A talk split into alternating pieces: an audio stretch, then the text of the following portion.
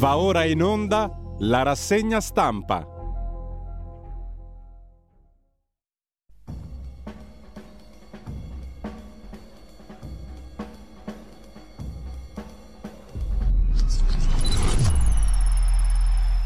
Un cordiale buongiorno a tutte le ascoltatrici e a tutti gli ascoltatori da Giulio Cainarca. Ben trovati all'appuntamento con la rassegna stampa. È lunedì 19 dicembre, sono le 7.30 radiolibertà.net per eh, quanto riguarda la nostra radio tutto il eh, palinsesto sotto mano e per ascoltarci vederci in diretta oltre che sul canale 252 del digitale terrestre anche attraverso il nostro sito da cui potete partire per tutti i supporti i device per ascoltare la radio per vederla Intanto, come al solito, andiamo a vedere le prime pagine, mh, mm, prima delle prime pagine dei giornali, le notizie del giorno. L'Argentina campione del mondo di calcio. Leo Messi sul tetto del mondo, scrive l'agenzia ANSE. Poi il secondo titolo è dedicato alla finanziaria, alla commissione bilancio, al ministro Giorgetti, alla norma sul POS. Meloni rassicura gli esercenti, ma lo vediamo dopo. Terzo titolo invece è dedicato alla morte di Lando Buzzanca, il merlo maschio tra luci e ombre, titola l'agenzia ANSA in prima pagina, era ricoverato al Policlinico Gemelli di Roma. L'ultima fase della sua vita segnata da ricoveri e polemiche, la compagna dice denuncerò, lo hanno abbandonato. Ancora in primo piano. Sull'agenzia ANSA di stamani, naufragio al largo di Lampedusa, muore una bimba di due anni, ci sono anche tre ustionati salvati in 43, dice il sindaco di Lampedusa, Filippo Mannino, è una strage senza fine. Poi nuove regole per le ONG. Al proposito, in arrivo un decreto. Il governo al lavoro su un codice di condotta per le organizzazioni impegnate nei soccorsi ai migranti in mare. Intanto è stato autorizzato lo sbarco di 63 migranti nel porto di Livorno. Un blitz degli anarchici a Roma, bancomat vetrate rotte, cassonetti incendiati, scritte a favore di Alfredo Cospito in carcere al 41 bis da circa due mesi in eh, sciopero della fame. E ancora in primo piano sull'agenzia ANSA di stamani le dimissioni già firmate in caso di impedimento medico, lo ha detto il Papa nell'intervista al quotidiano spagnolo ABC, con la quale annuncia anche che entro due anni nominerà una donna a capo di un dicastero. Sugli abusi non è possibile alcun negoziato, chiarisce il Papa Ratzinger, un santo. Bare insepolte a Palermo, Musumeci stanzia 2 milioni, oltre mille bare sono rimaste insepolte da due anni nel cimitero di Palermo. Un'emergenza nazionale, dice il ministro, ex presidente della regione Sicilia. Mosca lancia il reclutamento e promette soldi e successo. Il ministro russo della difesa, Shoigu, visita le truppe schierate in Ucraina. L'Ucraina denuncia nuovi raid su Kherson. Storica intesa europea sul taglio delle emissioni inquinanti, chi inquina paga, l'accordo dopo 30 ore di colloqui fra i negoziatori. E poi ancora in prima pagina sull'agenzia ANSA di stamani le parole del Ministro della Salute, Schillaci in calo i casi di Covid verso vacanze serene, vaccinarsi contro l'influenza, soprattutto gli anziani e i fragili, chi ha sintomi Usi la mascherina e a Natale alimentari e giocattoli al top per i regali. Confcommercio rileva che 3 italiani su 4 faranno regali, c'è un 27% che non farà acquisti per risparmiare, per il peggioramento della propria condizione economica, per l'aumento dei prezzi a causa dell'inflazione. Così sull'agenzia ANSA. Intanto a proposito di Giorgetti, il ministro dell'economia e della finanziaria, una norma sul POS e via dicendo, decontribuzione di 8.000 euro a chi assume beneficiari del reddito di cittadinanza e ritardo per la presentazione del maxi emendamento dovuto al fatto, ha spiegato il ministro dell'economia, che gli uffici del Ministero dell'economia erano pronti ieri pomeriggio col maxi emendamento, ma la Presidenza della Camera ha chiesto di evitare, dopo aver manifestato l'indisponibilità a considerare ammissibile il maxi emendamento se non spacchettato per omogeneità di materie.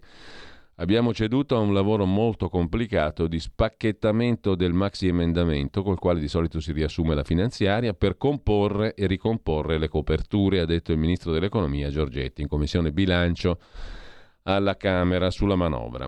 Passa da 20 a 25 mila il tetto del reddito per il taglio del cuneo fiscale di un ulteriore punto percentuale, ha detto il ministro, aggiungendo che negli emendamenti del governo alla manovra c'è l'innalzamento a 600 euro delle pensioni minime per tutti coloro che hanno 75 anni, eh, ha detto il ministro, che sulle pensioni ha aggiunto abbiamo previsto la revisione del meccanismo di indicizzazione delle pensioni per gli anni 23-24 è stata elevata la percentuale della fascia di pensioni da 4 a 5 volte la minima, ridotte quelle a salire per quanto riguarda i redditi. Sul cuneo abbiamo fatto uno sforzo per andare da 20 a 25 mila euro, il tetto di reddito per il taglio del cuneo fiscale di un ulteriore punto percentuale. Sono 500 milioni, più della metà dell'intero emendamento è andata a quest'unica misura, a cui teniamo tantissimo.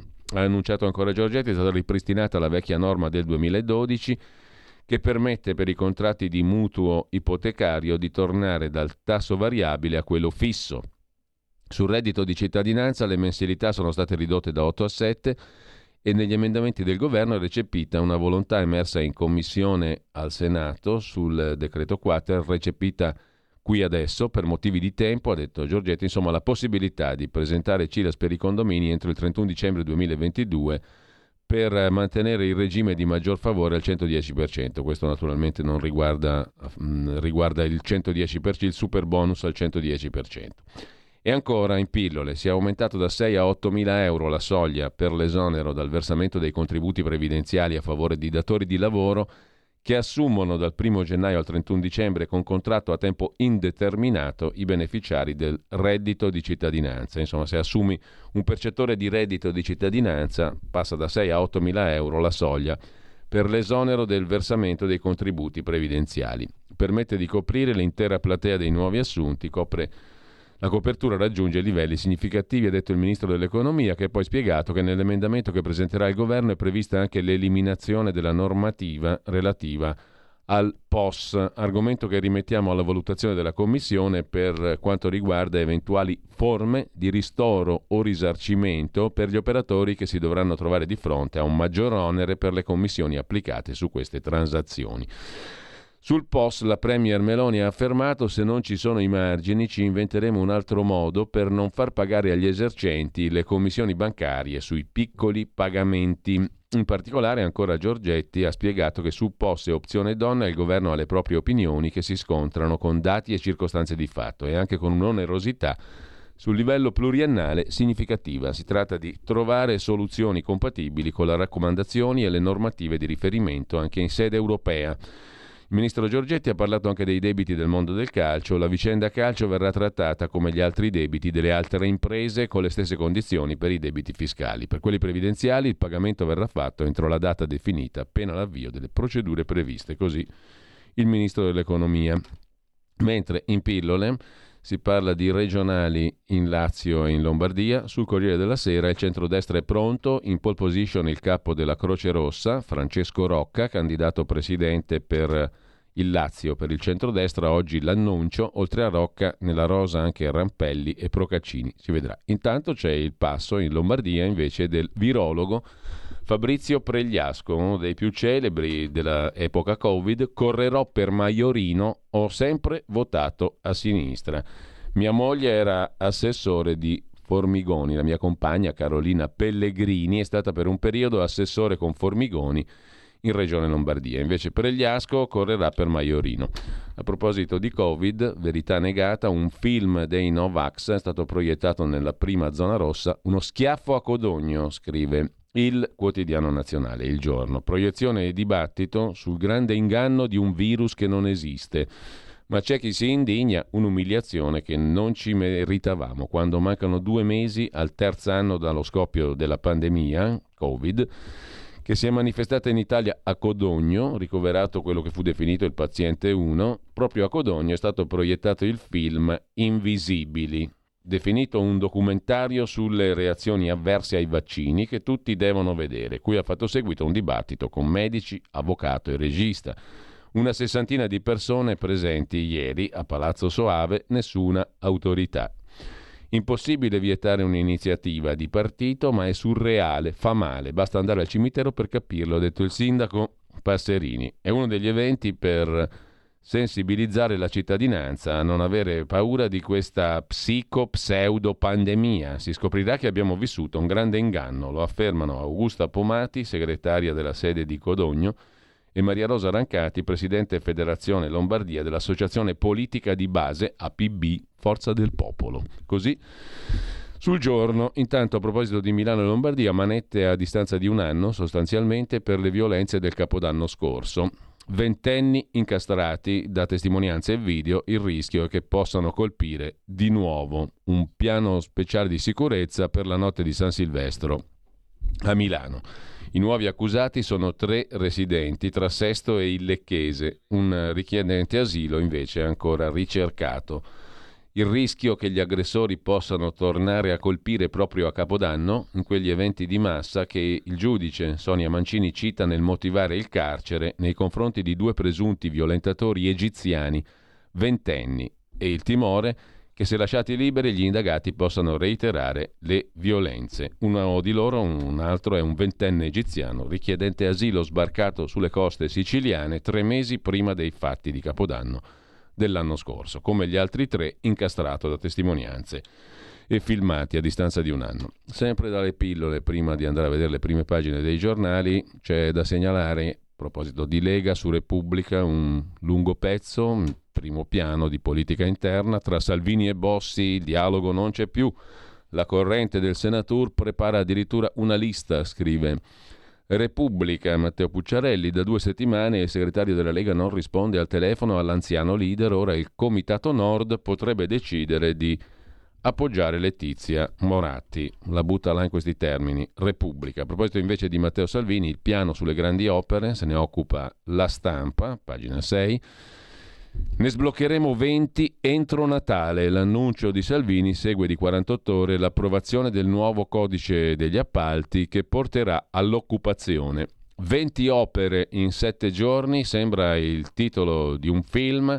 È il ministro delle infrastrutture, Matteo Salvini, che promette di sbloccare entro Natale alcune grandi opere ferme al palo per un giro d'affari di 4 miliardi di euro. L'annuncio del leader della Lega segue di 48 ore l'approvazione in Consiglio dei Ministri del nuovo codice degli appalti. Una vittoria, ha detto Salvini, più lavoro per le aziende, tempi più brevi per la realizzazione di opere a favore dei cittadini e delle piccole comunità locali. Detto questo, chiedo un attimo aiuto alla regia, a Giulio Cesare Carnelli che saluto e ringrazio, dall'altra parte del non vetro di regia. Un attimo soltanto che andiamo a vedere ci ricolleghiamo, per meglio dire, con la nostra edicola e partiamo come al solito dalla prima pagina del Corriere della Sera. Taglio alto la morte di Lando Buzzanca, la vittoria dell'Argentina ai mondiali e poi post fisco e pensioni si cambia. Cuneo fiscale, pensioni, una norma salva mutui, una marcia indietro sul POS, Ecco i cambiamenti della manovra, il reddito di cittadinanza per soli sette mesi, opzione donna solo per le madri. Per i pagamenti digitali e i ristori ai commercianti, dice Giorgetti, il governo sta ancora riflettendo. Sulla questione post poi vedremo l'articolo di Milena Gabbanelli e Francesco Tortora nel data room, dai bar ai taxi, il costo del POS. E poi Qatargate dopo l'inchiesta nuove regole europee mentre il Qatar minaccia lo stop al gas, alle forniture di gas la minaccia del Qatar all'Europa dopo che Bruxelles ha ipotizzato di bloccare l'accesso all'Europarlamento dei rappresentanti qatarini. Le misure anticorruzione danneggiano le relazioni, dicono dal Qatar. Vi segnalo l'articolo di fondo di Federico Rampini, l'Italia vista dagli Stati Uniti, dibattito angusto, nodi veri, l'Italia viaggia verso il futuro con gli occhi sullo specchietto retrovisore. Questa è l'impressione che fa a chi come me vive negli Stati Uniti e rivolge uno sguardo esterno al proprio paese, scrive Rampini. Rispetto alle emergenze che preoccupano il mondo, il dibattito italiano è angusto, dominato da questioni marginali che ci risucchiano verso il passato. Lasciamo con ciò la prima pagina del Corriere della Sera, andiamo a vedere il fatto quotidiano di Marco Travaglio, le euro mazzette in diretta, bustarelle con Babbo Natale, intercettazioni, il sindacalista che guida la Confederazione Internazionale dei Sindacati Luca Visentini, i soldi del Qatar a Panzeri, Visentini riceve dalla ONG di Panzeri, l'ex eurodeputato PD socialista, 50.000 euro in contanti e commenta mi sembrava di essere nel film Ocean Eleven. Parla Luca Ricolfi, l'Italia è corrotta, il caso Qatar non ci cambierà. Poi vediamo un po' meglio l'intervista di Antonello Caporale a Luca Ricolfi. In taglio alto invece stasera report infezioni ospedaliere per il 40% dei morti attribuiti a Covid-19. L'antibiotico resistenza gonfia i dati. A pagina 6 del fatto c'è l'articolo in questione che anticipa un servizio di report di questa sera su Rai 3. L'antibiotico resistenza ha gonfiato i morti per Covid. L'Istituto Superiore di Sanità ha certificato infezioni batteriche ospedaliere incurabili in molti deceduti. L'ex capo della prevenzione parla del 40% che non è stato ucciso dal virus. L'ex direttore prevenzione del Ministero della Salute, Claudio Damario, si spinge a dire che il 40% dei morti attribuiti al Covid non hanno nulla a che vedere con il Covid, pandemia silenziosa, i microbi più forti dei farmaci uccidono milioni di persone nel mondo, in Italia sprecati 40 milioni, in Europa conflitti di interessi, scrive il fatto. E poi ancora la manovra, avevano scherzato via la norma anti-POS e altro taglio al reddito di cittadinanza. La frase sopra la testata del Fatto Quotidiano, per il terzo Natale il Papa parla a Canale 5 e non al TG1 che a marzo censurò il suo Pazzi rivolto al governo Draghi per il riarmo. Cammina male ma ricorda benissimo, scrive il fatto. Andiamo a vedere anche il giornale. Il ricatto del Qatar la prima pagina. Guerra energetica. Dopo lo scandalo Tangenti, l'Unione Europea vieta l'accesso al Parlamento per i cittadini del Qatar. Doha attacca l'Europa. Impatto negativo sui rifornimenti di gas. La manovra salta la norma sul POS, a quanto si apprende da fonti di governo. Nel confronto con la Commissione dell'Unione Europea sarebbe emerso che nella misura prevista vi fosse il rischio di un contrasto con gli obiettivi del PNRR. Ma tra le varie cose di prima pagina del giornale, una notizia paradossale ad Amatrice la multa beffa ai cittadini terremotati. A pagina 4 se ne occupa Felice Manti, Erario e Imps spietate. Una vicenda paradossale. Amatrice paghi 90.000 euro, una maxi cartella esattoriale, dice il sindaco, contributi in ritardo, non c'era neanche la carta. Ricatto assurdo, la missiva dell'ente guidato dal 5 Stelle Tridico, l'Imps. Siate solleciti o si fermerà la ricostruzione, la lotta sbagliata contro i contribuenti lascia solo macerie. Lo Stato batte cassa da matrice, vuole 90.000 euro con gli interessi e minaccia di fermare la ricostruzione del paese devastato dal terremoto dell'agosto 2016. L'accanimento di Agenzia delle Entrate e INPS denunciato dal sindaco del comune laziale Giorgio Cortellesi, lascia senza parole. Con una raccomandata l'erario ha chiesto ad Amatrice 43.000 euro sanzioni e interessi per il ritardato pagamento delle ritenute IRPEF del 2016 che l'amministrazione aveva versato nel settembre del 18 in ritardo di un anno. L'amministrazione allora in carica era riuscita a pagare gli stipendi ma non a pagare i contributi Cipidel e Inadel dei propri dipendenti per due mesi.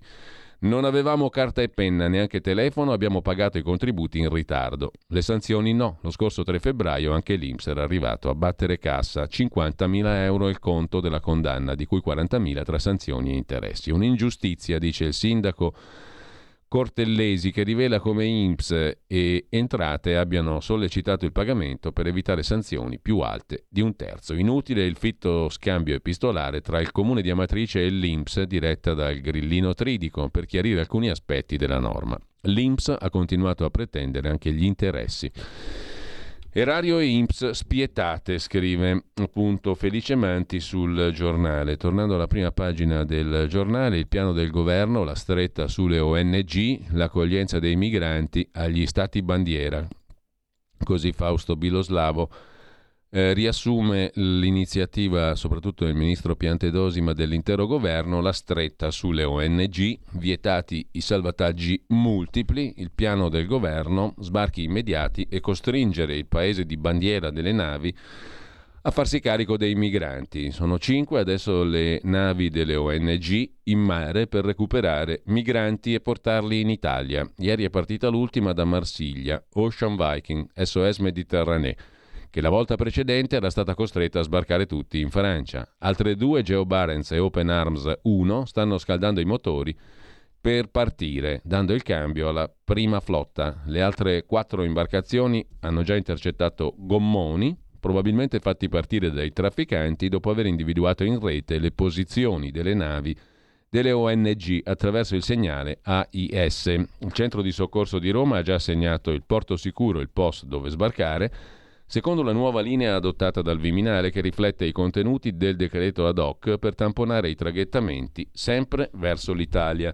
Le ammiraglie CI-4 dei talebani dell'accoglienza tedeschi e Life Support di Emergency, che ha effettuato il primo recupero di migranti davanti alla Libia, dovranno dirigersi verso Livorno, 3-4 giorni di navigazione verso un porto più lontano di quelli siciliani e calabresi per spezzare il, rico- il soccorso sistematico delle ONG del mare, aumentare i costi della missione e allungare i tempi. Ma il risultato finale è lo sbarco sempre da noi, nonostante Malta e Tunisia siano porti più sicuri e vicini.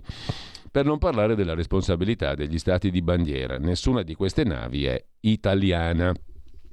CI-4 ha già a bordo 63 migranti consegnati ieri da Rise Above della ONG Mission Lifeline che batte bandiera tedesca ed è più piccola. All'ammiraglia di Berlino, scrive Biloslavo, è stato assegnato il porto di Livorno, ma prima di dirigersi verso nord ha cambiato rotta dirigendosi verso un gommone in acque di ricerca e soccorso SAR, maltesi, 45-60 persone a bordo. Secondo Alarm, Phone, Alarm Phone chiedo scusa, il centralino dei migranti, il natante sta imbarcando acqua. Il nuovo decreto, che sarà varato dopo le feste natalizie, imporrà Salvataggi lampo. Ad ogni recupero di migranti la nave deve lasciare l'area e farli sbarcare subito. Nelle ultime ore il Rise Above ha intercettato altri migranti in mare, 27 siriani che almeno scappano da una guerra, adesso deve dirigersi verso Gioia Tauro. L'ammiraglia dedicata a Gino Strada, Emergency, ha concluso ieri mattina il primo recupero di 70 migranti in area SAR libica e dovrebbe dirigersi a Livorno. Il nuovo decreto, oltre a vietare i recuperi multipli e i trasbordi, obbligherà le ONG a chiedere immediatamente ai migranti saliti a bordo se vogliono far domanda di protezione internazionale. L'obiettivo è costringere il paese di bandiera della nave a farsi carico dell'accoglimento dell'aspirante profugo dopo lo sbarco. Non sarà facile con Germania e Norvegia che hanno già detto più volte di no e con Panama, utilizzato come standard da Emergency. Il sottosegretario all'interno, il leghista Molteni, sottolinea chi viola le norme incorrerà prima in sanzioni amministrative, poi se reitera anche in fermi, fino alle confische delle navi da parte dei prefetti, così si bypassa in parte almeno la magistratura, spesso compiacente con le ONG del mare, scrive. Fausto Biloslavo, lasciamo il giornale, andiamo a vedere il mattino di Napoli. Il mattino apre con eh, lo sport, il mondiale di calcio, la vittoria dell'Argentina, resta il POS e poi un'intervista che compare anche sul messaggero, l'intervista ad Antonio Tajani, ministro degli esteri, ma sull'autonomia, l'autonomia regionale che non deve spaccare l'Italia. E lasciamo il mattino, andiamo al tempo di Roma, alla conquista del Lazio, è il titolo d'apertura sulle regionali. In Lazio, a otto settimane dal voto, prendono forma le coalizioni. Meloni pensa a un candidato presidente, cioè Rocca, il presidente della Croce Rossa. I sondaggisti approvano, ottimo profilo, può vincere. Psicodramma a sinistra, Conte rompe col PD, non trova un candidato così. In prima pagina sul tempo, poi Giorgia Premier vince anche l'Oscar dei social, domina la classifica online dei social media il Qatar si vendica con il gas, minaccia di chiudere le forniture. Repubblica apre la prima pagina con i mutui e il cuneo fiscale, una manovra di compromesso, ridotto il reddito di cittadinanza da 8 a 7 mesi, pensioni minime a 600 euro per gli ultra 75 anni e la minaccia del Qatar, forniture di gas in discussione. Vediamo anche la stampa di Torino rapidamente, la stampa apre con il tema della finanziaria, evasione e POS, Meloni cede all'Europa, stop su cartelle esattoriali e pagamenti elettronici, il ministro Giorgetti parla di sgravi per chi assume i percettori del reddito di cittadinanza. Questo è l'argomento principale della stampa di Torino. Dalla stampa passiamo alla verità di Maurizio Belpietro. In taglio alto c'è la questione dei mondiali. La splendida finale non cancella la vergogna di questi mondiali. L'Argentina di Messi vince dopo una partita spettacolare, scrive Giorgio Gandola. Ma il titolo principale è dedicato allo scandalo all'Europarlamento, le carte inedite raccontate da Giacomo Amadori, François de Tonquedec, che i magistrati mettono nel mirino i genitori dell'ex assistente di Panzeri, Giorgi, scrivendo che vanno sentiti come indagati. Fari accesi sull'acquisto di alloggi a Bruxelles e in Liguria e su una SRL con la commercialista Bellini, la donna dei misteri. Stefania Craxi, intervistata in anticipo in prima pagina, a sinistra il solito vizio, si mette al soldo delle forze straniere. Stefania Craxi doveva essere con noi alle 8.30 insieme ad Andrea Costantino e sua, alla sua compagna Stefania Giudice, ma ieri sera poi ne daremo conto dopo perché alle 8.30 ci colleghiamo come tutti i giorni con la nostra finestra di libertà che ormai dura da più di un mese.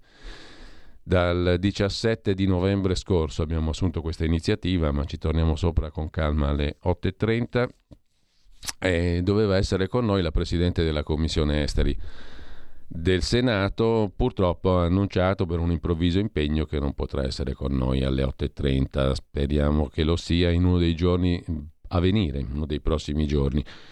E intanto, visto che ha preso posizione anche ella sulla questione di Costantino, ancora prigioniero negli Emirati Arabi Uniti, e in sciopero della fame molto duro ai confini con il digiuno. Assume solo liquidi e caffè. Vedremo poi come sta alle 8.30 qualcosa. Intanto eh, diamo un altro sguardo alla prima pagina della verità.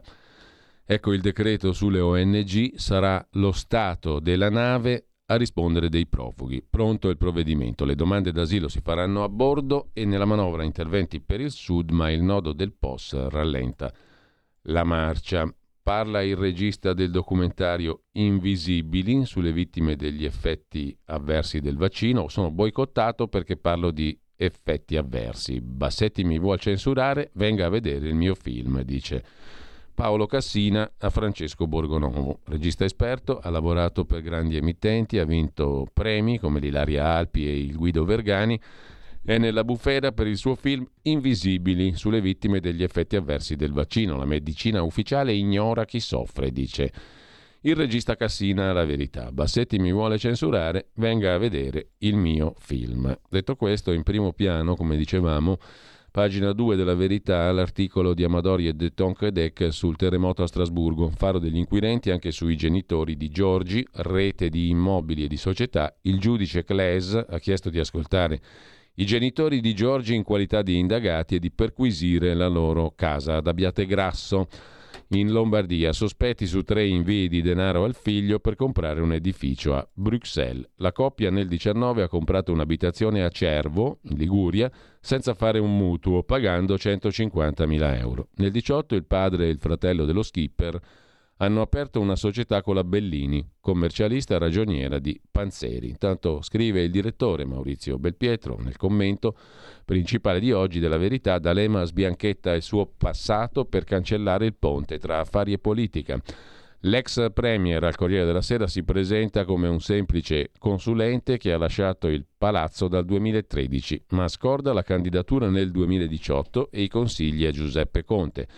Amnesie anche su respiratori e armi dalla Colombia. Dimentica il suo ruolo e il ruolo avuto dal suo fedelissimo Arcuri durante il Covid. Si definisce mite, ma tutto si può dire di lui, tranne che sia una pecorella. L'intervista alla Presidente della Commissione Esteri del Senato, Stefania Craxi, di cui parlavamo prima. La sinistra al soldo di forze straniere e il loro vecchio vizio dall'oro di Mosca ai contanti del Qatar. Sono garantista ma non dimentico i moralisti dei miei stivali che mi hanno fatto la predica, dice ancora Stefania Craxi in questa intervista. Sulla verità, il PD non fa autocritica, Renzi conferenziere in conto terzi, D'Alema consulente delle multinazionali, la politica europea senza più ideali, dice ancora.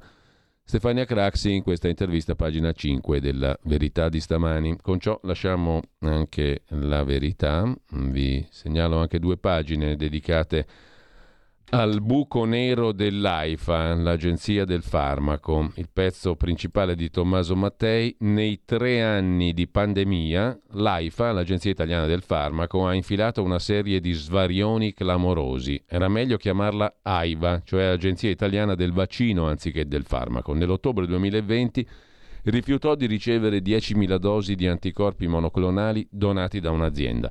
Quattro mesi dopo, il ministro Speranza spese 400 milioni per rimedi analoghi che poteva avere gratis. Il 6 gennaio 21 il direttore generale Nicola Magrini sponsorizzò il siero italiano Reitera che era ancora in fase preliminare e poi non fu nemmeno sviluppato. Nel maggio 21 fu respinta la richiesta di autorevoli ricercatori che chiese, chiedevano di usare Anachinra contro il virus. Finalmente il nuovo governo ha dato una sterzata con l'intervista alla professoressa Maria Rita Gismondo, direttore di microbiologia chimica, virologia, bioemergenze del Sacco di Milano. Burocrazia inutile, i nuovi medicinali erano già approvati dall'Agenzia europea, i cambiamenti erano necessari per snellire le procedure per evitare i gravi errori commessi fino ad ora. Giorgio Palù è un esimio scienziato, non so se abbia le doti manageriali del traghettatore. Il ministro Schillaci ha dato una svolta nella gestione pandemica, anche se un po' timidamente, dice. Ancora la professoressa Gismondo. Con ciò lasciamo il quotidiano diretto da Maurizio Belpietro, andiamo a vedere anche Libero, la prima pagina di Libero è dedicata stamani a Macron, giù la cresta, grazie Argentina, poi salta la soglia per i bancomat, più tagli al cuneo fiscale, cambia così la manovra. Alessandro Sallusti che dice il POS non è questione di vita o di morte, mm, giusto il pragmatismo del governo che non ne fa una barricata sulla questione del POS. Fausto Cariotti sugli amici arabi della sinistra che adesso ci ricattano sul gas, minacce dal Qatar dopo il caso Panzeri, tagliamo le forniture. Il ministro della pubblica amministrazione Paolo Zangrillo, lo Stato smetterà di essere un intralcio. Il commento di Antonio Soci sulla rinuncia di Bergoglio, altro papa incompreso, ma Francesco non si dimetterà, scrive Soci in prima pagina e a pagina 13. La rinuncia dell'altro papa incompreso. Francesco non lascerà come Ratzinger, ma rivela di aver firmato, appena eletto, la lettera di dimissioni da presentare in caso di grave impedimento di salute. Pio XII fece lo stesso nel caso di deportazione da parte di Hitler. Paolo VI scrisse una lettera di rinuncia per eventuale infermità che si presuma inguaribile. E a chiudere c'è una lunga conversazione di Pietro Senaldi con Alessandra Ghisleri, che presiede Euromedia Research, regina dei sondaggi. Ecco cosa chiedono gli italiani a Giorgia Meloni. Inizia così in prima pagina la conversazione. I danni del Qatar Gate, cosa si aspettano gli italiani da Giorgia Meloni? L'elettore forza leghista, dice Ghisleri, interpellata appunto da Libero, l'elettore forza leghista ha perplessità sulla finanziaria, ciascuno attende di comprendere cosa succede nelle proprie tasche. Il giudizio degli italiani su Meloni è positivo, è amata dal 47,7%, la approva perfino il 14,7% del PD. Ma il giudizio che conta arriverà a febbraio, quando si avranno le prime ricadute della manovra. Il 37% degli elettori leghisti si aspettava di più su pensioni e partite IVA, il 38% degli elettori di Forza Italia avrebbe voluto di più sugli aiuti e sulle bollette e altro. E ancora ONG e Unione Europea screditate, le associazioni umanitarie per uno su cinque degli intervistati sono centri d'affari, uno su tre crede che la politica sia tutta marcia, ma i democratici lo siano più degli altri. Il caso Panzeri fa male a tutti, PD e sinistra italiana sono crollati, ma la sfiducia collettiva nella politica rende più difficile governare. Così riassume il tutto libero. Ci sono diversi quesiti, oggetto del sondaggio di Alessandra Ghisleri. Promuove o boccia la prima finanziaria del governo Meloni? Promuove il 35, boccia il 47,4%. Non è che sia una roba esaltante. Con la manovra del governo Meloni il prossimo anno pagherà più o meno tasse? Secondo il 31% di più, secondo il 3 il 14,8 di meno, uguale per il 41%. Anche qui non è che sia esaltante. Che giudizio esprime sul Premier dopo i primi mesi della legislatura? 47,7% mm, promuove Meloni, 43,3% la boccia. Nel prossimo anno quali saranno le sue maggiori preoccupazioni? Per il 36,6% il pagamento delle bollette, la salute il 27,3%, era il 40% l'anno scorso, il lavoro il 21,8%, era il 25% l'anno scorso, il 5% pagamento debiti arretrati, categoria che non c'era l'anno scorso. Quindi le bollette in primo piano. E poi cosa pensa del Qatar Gate che coinvolge importanti personalità del Parlamento europeo?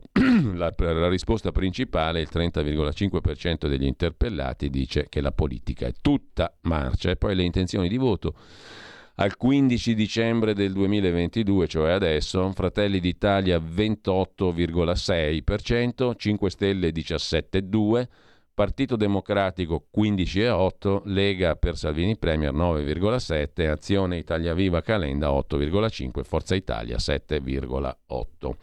Per coalizioni il centrodestra è ancora al 46,7%, il totale del centrosinistra, mettendo insieme compreso Bonino e tutto il resto, 21,3%. Gli indecisi, gli astenuti, 32,3%. Sono la seconda coalizione d'Italia, anche se formata da un partito solo, quelli che non votano così su Libero. Lasciamo con questo anche la prima pagina di Libero, facciamo in tempo adesso a dare un'occhiata anche al quotidiano di Sicilia, sebbene sia uscito sabato, che apre con un'intervista esclusiva alla ministra leghista per le disabilità, Alessandra Locatelli. Diritti, inclusione lavorativa dei disabili, serve un salto culturale, la diversità è ricchezza, l'inclusione è un valore aggiunto. Non è un auspicio ma una coscienza diffusa e questa è la sfida che ci attende. Lo scorso 3 dicembre è stata celebrata la giornata internazionale dei diritti delle persone con disabilità per ricordarci l'inalienabilità dei diritti di ogni essere umano, indipendentemente dalla condizione fisica, psichica, sensoriale e sociale. Per cercare di capire l'impegno del governo Meloni su questo delicato fronte, il quotidiano di Sicilia intervista in esclusiva la ministra per le disabilità Alessandra Locatelli, leghista. Con questo governo, dice Locatelli, ci proponiamo di dare centralità vera alla persona, in particolare a quelle più fragili, alle loro famiglie. Intendiamo promuovere pienamente i diritti delle persone con disabilità. Adesso, viste le prime pagine, vi segnalo alcuni degli articoli interessanti di oggi, che siano su carta stampata o online, sul sussidiario.net per esempio c'è un bel pezzo in prima pagina, in home page lo trovate ancora adesso, l'attacco all'Italia, è pronta una mega speculazione da parte della Banca Centrale di Christine Lagarde, BCE. Ecco cosa fare col MES.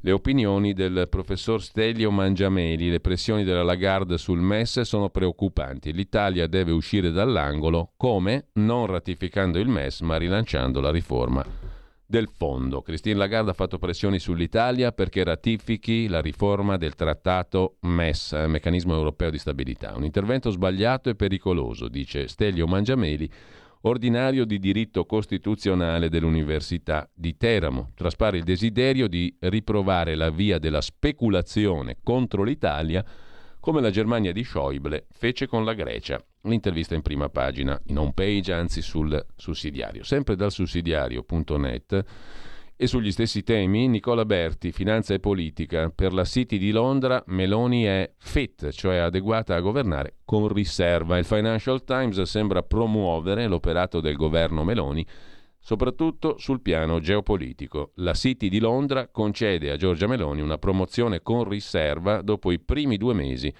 A Palazzo Chigi, la nota di fine settimana di Europe Express, firmata da Tony Barber sul Financial Times, è dedicata al bilancio del debutto del governo italiano più a destra dalla caduta del fascismo. L'esecutivo che riannoda le fila politiche con Silvio Berlusconi, che l'Economist bollava come unfit, cioè inadatto a guidare l'Italia. Sintesi del voto positivo del Financial Times in due constatazioni. Una geopolitica, il riallineamento netto dell'Italia nel fronte NATO nella nuova guerra fredda contro Russia e Cina. Seconda questione finanziaria, lo spread italiano che non ha dato preoccupazioni. C'è un terzo pezzo degno di nota in home page sul sussidiario.net di stamani, scenario Qatar Gate, l'offensiva russa metterà fine al partito unico europeo, scrive Paolo Raffone. Le istituzioni europee prigioniere di battaglie ideologiche, dai diritti al green, hanno perso il controllo del Qatar Gate. Si prepara un'ulteriore marginalità europea. A proposito di Qatar, due pagine sul quotidiano nazionale, il ricatto del Qatar all'Unione Europea. Misure anticorruzione? Ci saranno impatti negativi sulle forniture di gas. Il Qatar è infuriato per le misure che impediscono ai suoi diplomatici di entrare all'Europarlamento. Lo Stato arabo punta ad aumentare di un terzo l'export di gas liquido entro il 2026. Qualche numero ci fornisce il quotidiano nazionale, 2.900.000 gli abitanti del Qatar, 93.521 dollari il PIL pro capite, quarto paese al mondo, l'Italia è 45.900 in media, 1,2 milioni di barili di greggio esportati ogni giorno, 25 su 100 il punteggio assegnato da Freedom House al Qatar, cioè in sostanza il paese non è considerato un paese libero. Gli affari del Qatar in Italia 2 miliardi a Milano, Porta Nuova, su 5 miliardi di euro totali in Italia investiti dal Qatar in hotel di lusso e edilizia. 23 milioni di euro per la costruzione di 45 moschee. In Europa il patrimonio immobiliare del Qatar è di 70% uffici, 20% hotel, 10% appartamenti, 6,5 miliardi di metri cubi di gas naturale liquefatto importato dal Qatar nel 2021.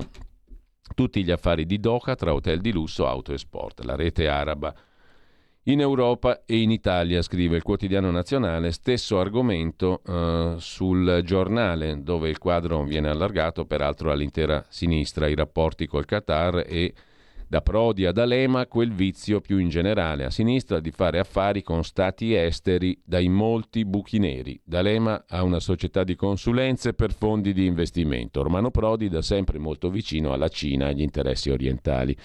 Letta è stato in Publicis, colosso criticato per i rapporti coi sauditi e già Michele Sin si occupa sul giornale degli investimenti immobiliari del Qatar di una visita a Doha che aprì la strada. A volte il passato può sembrare surreale, scrive Michele Sin sul giornale.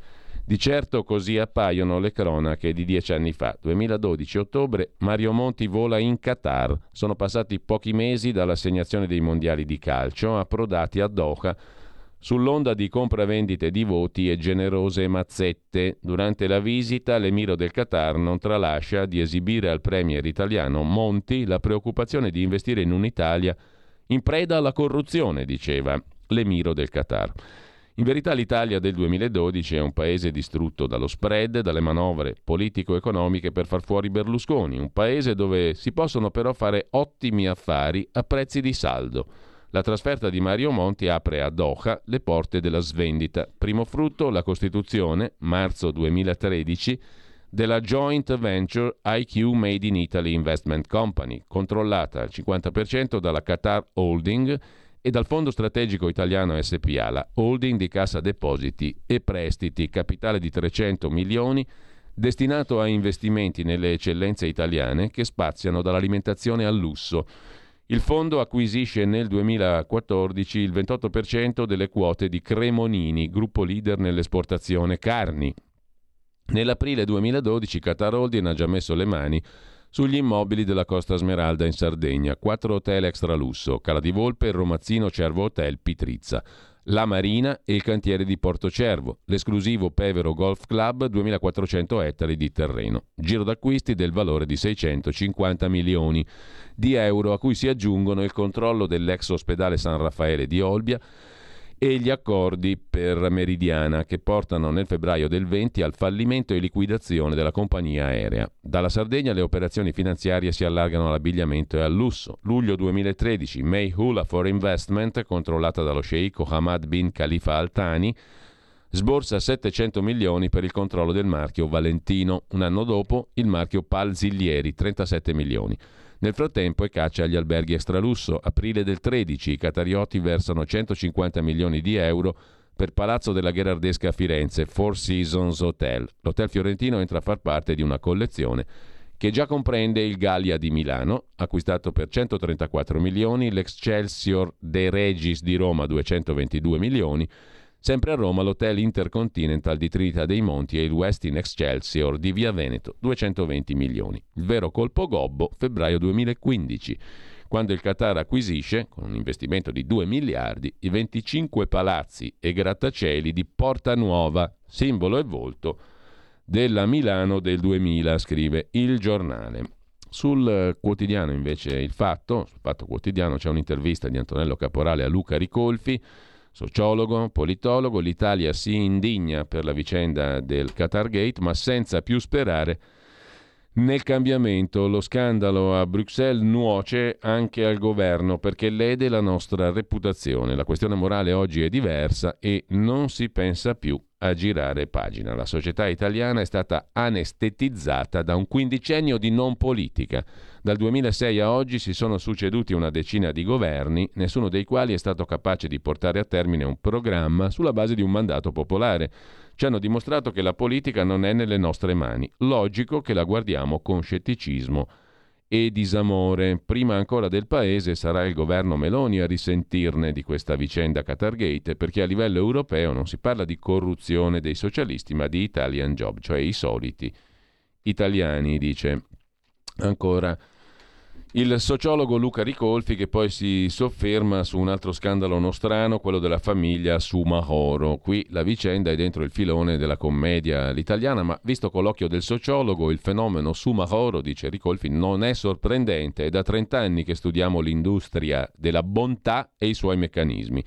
Difficile accettarlo, ma la realtà è che le organizzazioni benefiche, cooperative, ONG, sono innanzitutto burocrazie il cui primo interesse è sopravvivere, ingrandirsi, rastrellare fondi. A questo scopo hanno bisogno di testimonial che recitano per loro spot gratuiti, la Bonino nel board di una ONG, Boldrini che consegna un premio alla migliore imprenditrice straniera, eccetera. Ma nessuno controlla mai cosa fanno esattamente le industrie della bontà, perché i buoni sono al di sopra di ogni sospetto. Il potere dei più buoni, viene in mente la canzone di Gaber, immarcescibile, immortale. Accade così che i molti buoni veri paghino per le colpe dei pochi buoni finti, che non necessariamente sono corrotti e truffatori, possono anche essere semplicemente persone che si concedono un lauto stipendio per occuparsi degli ultimi. Mi pare il caso delle due signore della vicenda su Maoro. Ma lasciamo anche Ricolfi e andiamo a dare un'occhiata di nuovo al Corriere della Sera che dedica un articolo di primo piano alla minaccia del Qatar all'Europa, le ricadute sul gas in caso di restrizioni. E poi c'è un'intervista all'ex eurodeputato di Italia dei Valori Rinaldi. Per i marocchini erano nella lista dei cattivi, c'erano forti pressioni, mi sentì isolato, troppe zone grigie. Ma il quotidiano nazionale a proposito di vicende petrolifere e affini, recupera mh, mm, il caso Mattei e la CIA, l'allarme nei dossier. I petrolieri italiani ora sono contro di noi, diceva la CIA statunitense nelle carte desecretate la ricostruzione di quanto accadde nel 1955. Gli imprenditori si schierarono con l'ENI di Enrico Mattei, gli americani si sentirono traditi. Mm, eh, per quanto concerne ancora la questione del Qatar, vi segnalo sulla nuova bussola quotidiana l'articolo di Lorenzo Formicola che ritorna sulla, sul tema affrontato anche da Michele Sin sul giornale. Affari e moschee, la rete del Qatar in Italia. Da 15 anni il Qatar fa grandi investimenti in Italia, moda, hotel di lusso, grattacieli. L'Italia è seconda in Europa per forniture all'Emirato di Doha, che investe molto per diffondere l'Islam, di cui i progetti sul territorio italiano di moschee e scuole coraniche. Sul tema del Qatar non interviene più di tanto il ministro degli esteri, Tajani, che però trova il tempo per concedere una lunghissima intervista al quotidiano Il Mattino e al Messaggero. Il federalismo non accresca il divario tra nord e sud. Noi ricostruiremo l'Ucraina, dice il ministro Tajani. Bisogna inserire il ruolo guida di Roma in Costituzione, dalle nostre imprese sviluppo per tutto l'Est. Ce la stiamo mettendo tutta per avere l'Expo a Roma, dice ancora il ministro Tajani, che poi inizia a ragionare sul tema dell'autonomia, la bozza Calderoli, non bisogna accrescere il divario tra nord e sud introducendo le autonomie regionali, la capitale va rafforzata, la candidatura all'Expo 2030 per Roma, l'Ucraina paese da ricostruire e poi ancora nient'altro, insomma, niente di più. E ad ogni modo, a proposito di autonomia, c'è da segnalare un'altra intervista, quella al presidente della regione Calabria, eletto con Forza Italia, Roberto Occhiuto. L'autonomia è un'occasione, dice Occhiuto a Libero, pagina 11, anche per il mezzogiorno. Il governatore della Calabria è pronto a iniziare i lavori per il rigassificatore di Gioia Tauro. Il Premier è d'accordo con noi, mi spiace molto per la freddezza del ministro Pichetto. Quel rigassificatore a Gioia Tauro, dice il presidente della Calabria, aumenterebbe il nostro potere negoziale sul prezzo del gas. Manca solo un decreto del governo che lo qualifichi come opera strategica e poi via al cantiere. Sulla bozza Calderoli per l'autonomia delle regioni, l'autonomia differenziata, non ho pregiudizi, basta attuare la Costituzione. Il deficit dei comuni non si risolve con altre assunzioni, ma con l'utilizzo intelligente dello Stato centrale, dice il 53enne presidente della Regione Calabria Roberto Occhiuto. E ehm, per quanto invece concerne di nuovo la scena internazionale, eh, vi segnalo sulla nuova bussola quotidiana, intervento di Anna Bono che ascolterete stasera in Zoom con Antonino Danna, Mozambico e Nigeria in balia del jihad. Mm, c'era un anticipo però, se non vado errato, perché abbiamo un problema di regia e quindi abbiamo eh, lo Zoom che viene anticipato dalle 16 alle 18. Sentirete la voce anche della professoressa Anna Bono che scrive questo articolo sulla nuova bussola quotidiana di stamani a proposito del jihad in Africa, Mozambico e Nigeria in balia della guerra coranica. Vescovi angosciati. In Mozambico diverse province sono infestate da Al-Shabaab. Il capo della polizia chiede ai civili di difendersi con ogni mezzo. In Nigeria alle violenze dei jihadisti si aggiungono quelle dei banditi comuni, esempi di stati falliti, e i vescovi dei due paesi si dicono preoccupati, scrive Anna Bono. Tornando invece alla questione del POS, dicevamo prima in prima pagina sul Corriere della Sera il data room di Milena Gabanelli e Francesco Tortora, pagamenti con il POS, i costi per gli esercenti.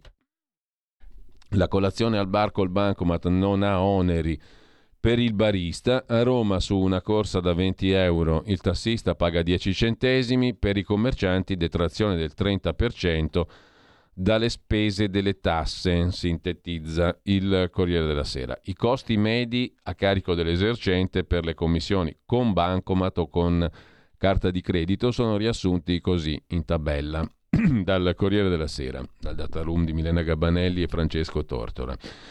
Quanto trattiene la banca che emette la carta? Primo passo, lo 0,2% per ogni singola transazione con bancomat, lo 0,3% con carta di credito. Quanto trattiene il circuito Visa, Mastercard, Pago Bancomat, eccetera, che mette in comunicazione Posse Bancomat, Posse Banca, chiedo scusa, 0,2 ancora col bancomat, 0,5 con la carta.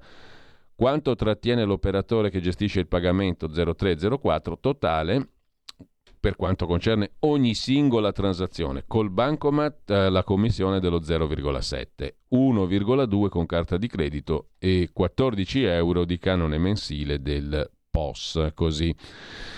Riassume il Corriere della Sera i costi medi a carico dell'esercente per le commissioni. Commissioni a carico di un piccolo esercente, l'offerta Nexi Start, totale incasso annuo 70.000 euro, 24.000 con carta, fino a 1.000 euro al mese zero commissioni, micropagamenti fino a 10 euro zero commissioni, 9.600 euro 1,2%. Insomma, questa è una tabella di più difficile lettura, ma comunque il POS è diventato un problema.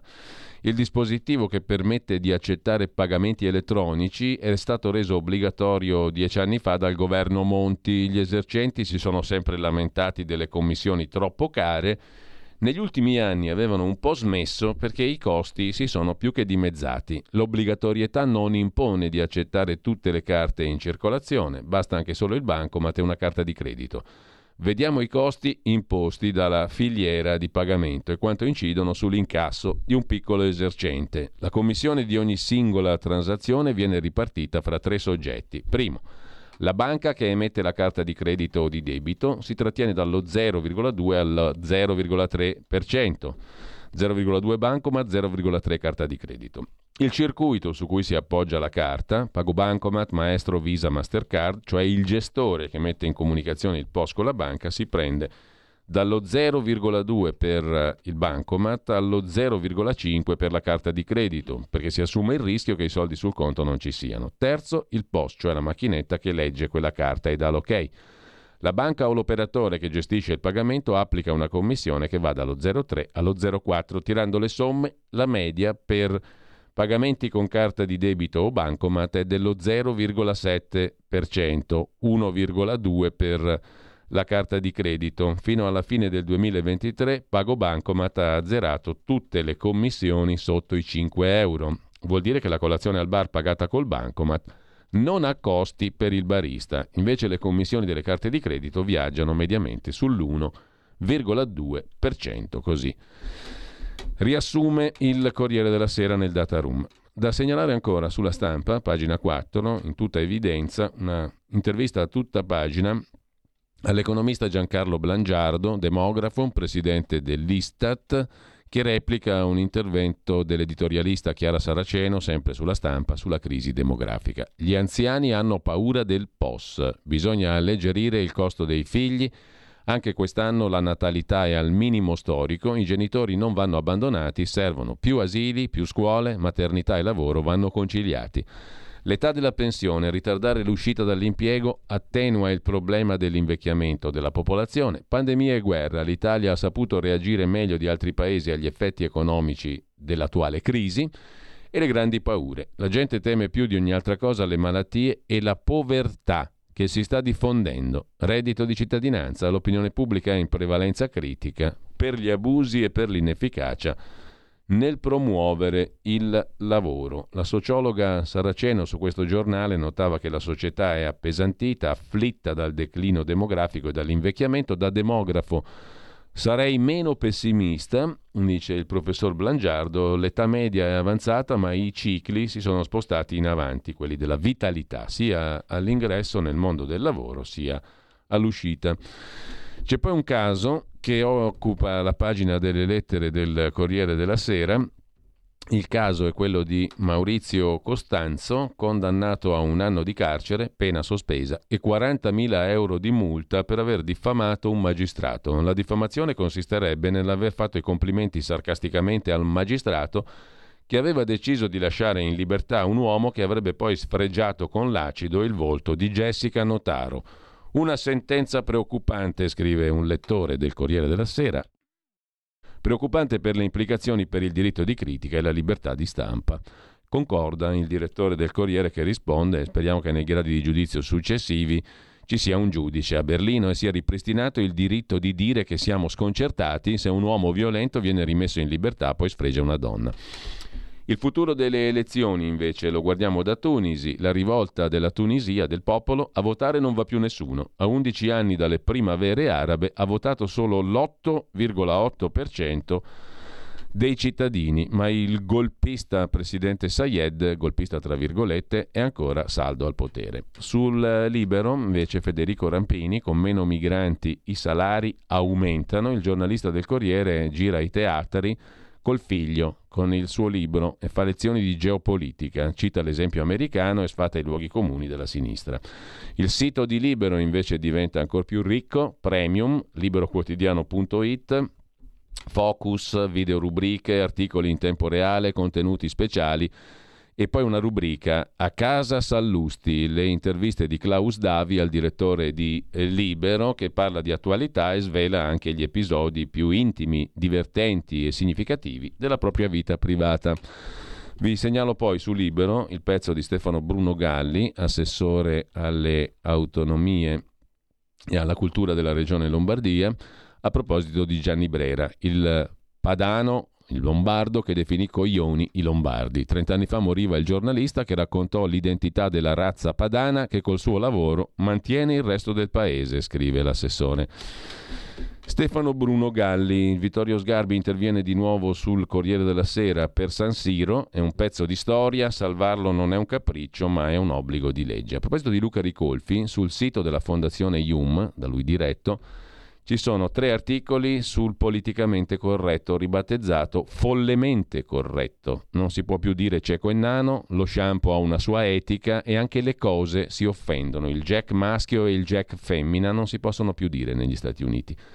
su Fondazione IUM, il sito della Fondazione IUM. Un bel libro, il nostro amico Vittorio Robiati Bendaud ne ha curato la traduzione italiana, post fazione dello stesso Vittorio Robiati Bendaud e di Antonio Arslan, il bel libro lo recensisce il mensile tempi.it, il libro sul Monte del Tempio edito da Guerini e Associati, Il Monte del Tempio, Ebraismo, Islam e la roccia contesa. Un'ottima lettura anche per i tempi natalizi. Un saggio che spiega come gli studiosi islamici, all'opposto di quelli cristiani, abbiano scelto di negare il legame storico del mondo ebraico col Monte del Tempio, uno spazio per le religioni dei figli di Abramo. Con ciò ci fermiamo qui con la rassegna stampa e poi mm, tra poco con noi Andrea Costantino, la quotidiana finestra di libertà per la liberazione di colui che è un imprenditore prigioniero politico da 22 mesi ormai quasi negli Emirati Arabi Uniti. Quotidiano di Sicilia, il quotidiano d'Italia, l'informazione che ribalta i luoghi comuni, una vera visione dei fatti, l'Italia vista da sud. Ogni siciliano che vive in Italia e nel mondo è una risorsa, è protagonista della crescita della nostra nazione. Dai forza alla crescita della nostra isola, abbonandoti al QDS digitale più archivio a soli 99 euro annui. Quotidiano di Sicilia, il quotidiano d'Italia una scelta di valore. Stai ascoltando Splenderai. Radio Libertà, la tua voce libera, senza filtri né censure, la tua radio.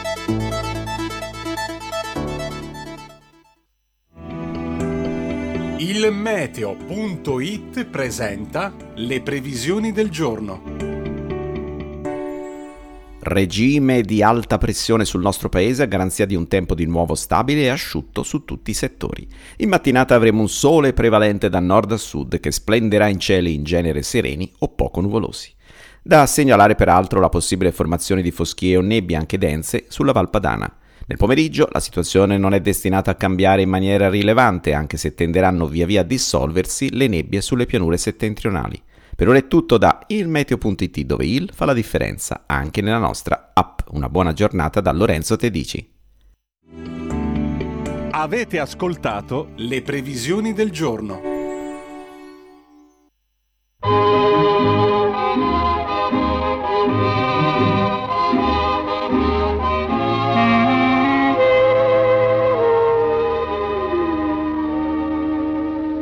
Des yeux qui font baisser les miens un rire qui se perd sur sa bouche, voilà le portrait sans retouche de l'homme auquel j'appartiens. Quand il me prend dans ses bras, qu'il me parle tout bas, je vois la vie en rose. Il me dit des mots d'amour, des mots de tous les ça me fait quelque chose. Il est entré dans mon cœur une part de bonheur dont je connais la cause.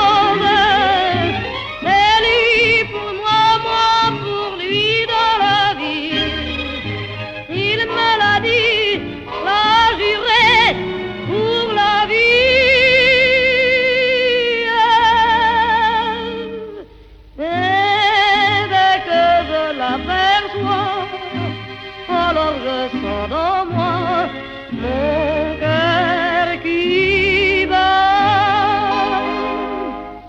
Des nuits d'amour à plus finir, un grand bonheur qui prend sa place, des ennuis, des chagrins s'effacent, heureux, heureux, en mourir.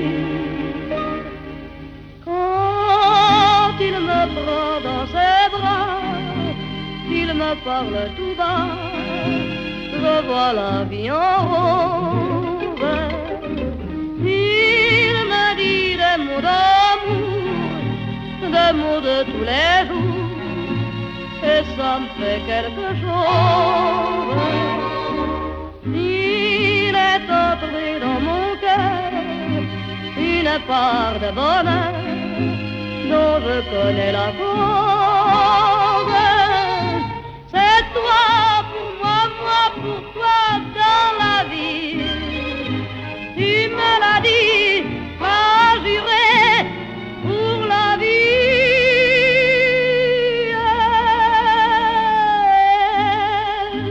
Dès que je t'aperçois, alors je sens dans moi mon cœur qui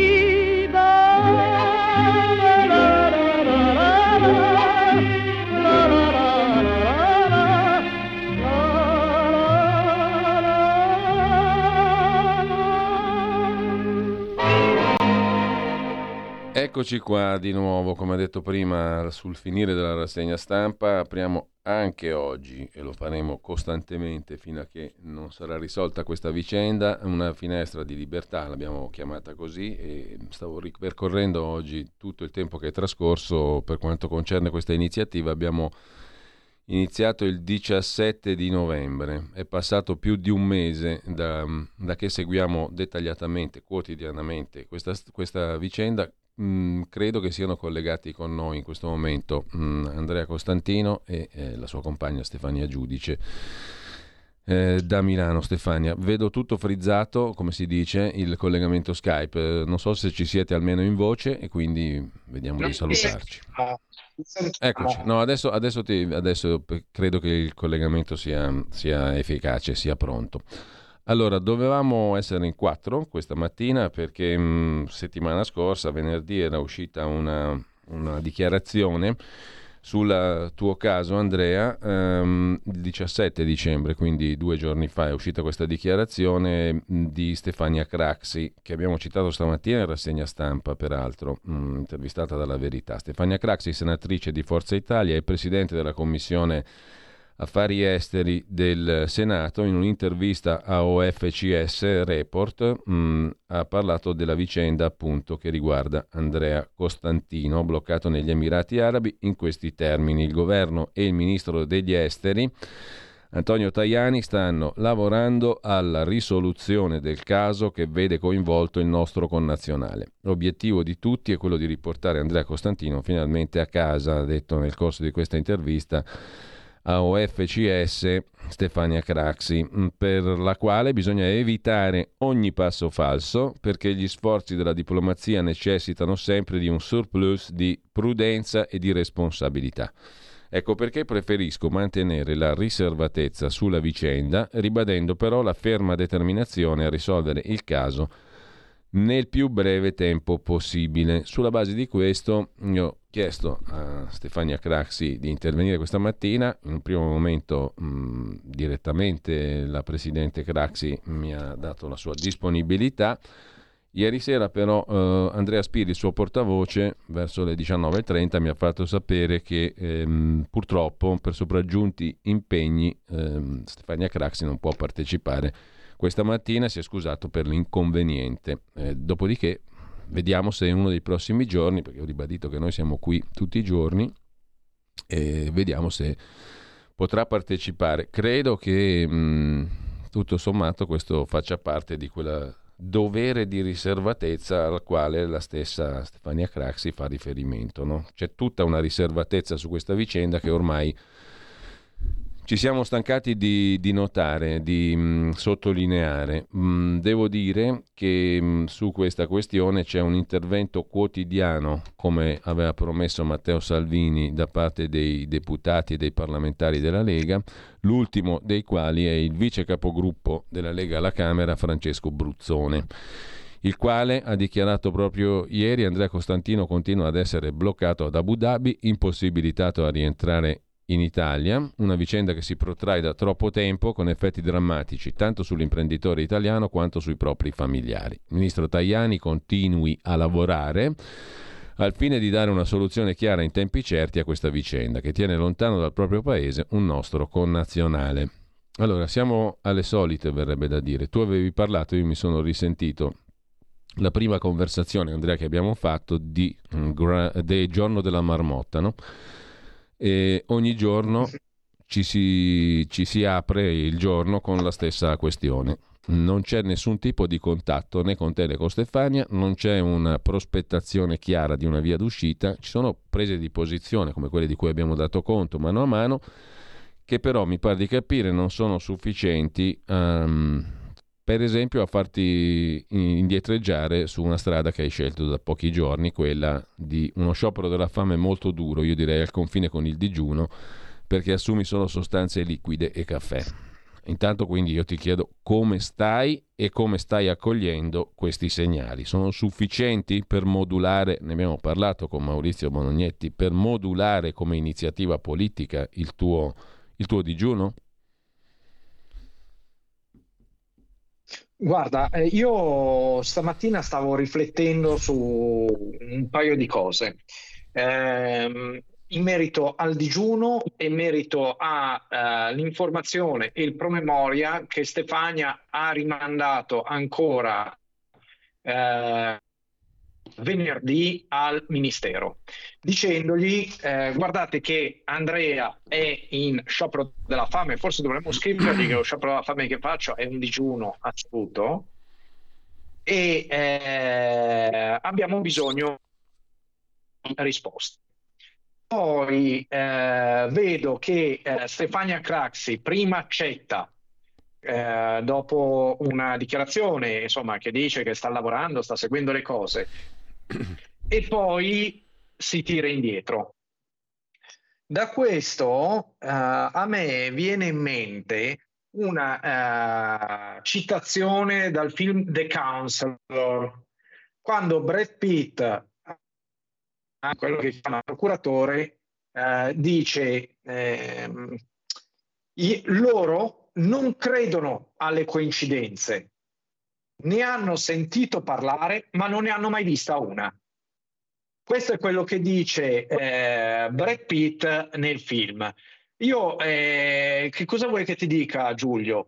Eh, credo che sia assolutamente eh, vero, cioè nel senso qua non esistono coincidenze. Eh, Tajani eh, parla con la famiglia Piperno, non parla con noi. Poi eh, parla tutto, anche oggi, eh, francamente, eh, contro la Lega. Eh, Cirielli fa una serie di dichiarazioni ok? Dicendo che io faccio eh, politica con lo sciopero della fame non vado a ricapitolare che lo sciopero della fame avevo già fatto e quant'altro. Tutto questo mi sembra eh, veramente eh, non una coincidenza. Mi sembra che ci sia una parte di eh, disegno da parte loro, da parte del deep state, di mantenere tutto sotto silenzio per portarlo all'oblio. Non so quale sia il, il loro scopo. E eh, contemporaneamente io vedo e ringrazio ancora Matteo Salvini e ringrazio la Lega che escono con questo.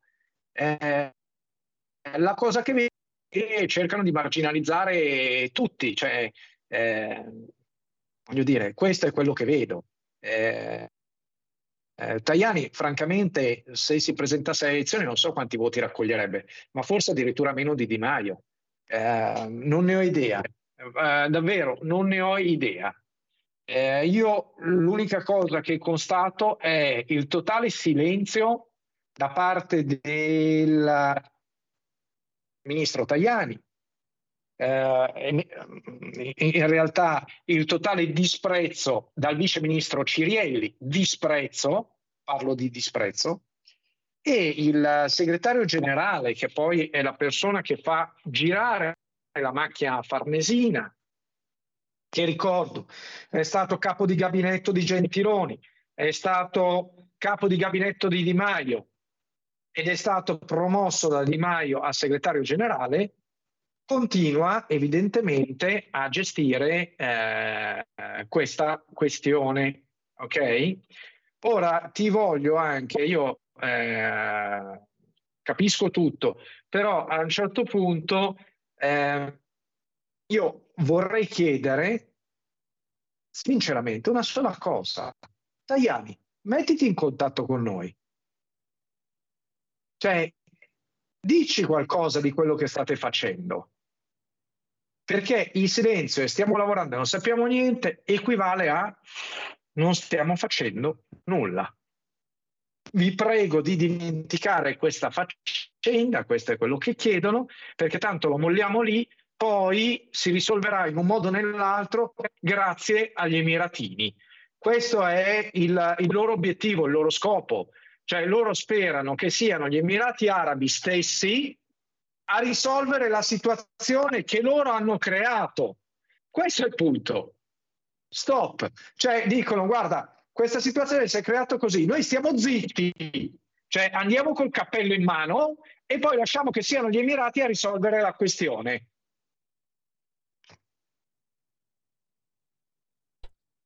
Stefania, il tuo punto di vista oggi, 19 dicembre, poi vorrei leggere invece una serie di considerazioni che ci sono arrivate qui in radio e che hanno a che fare con gli aspetti delle relazioni tra l'Italia e gli Emirati Arabi sotto il profilo anche economico, industriale e finanziario.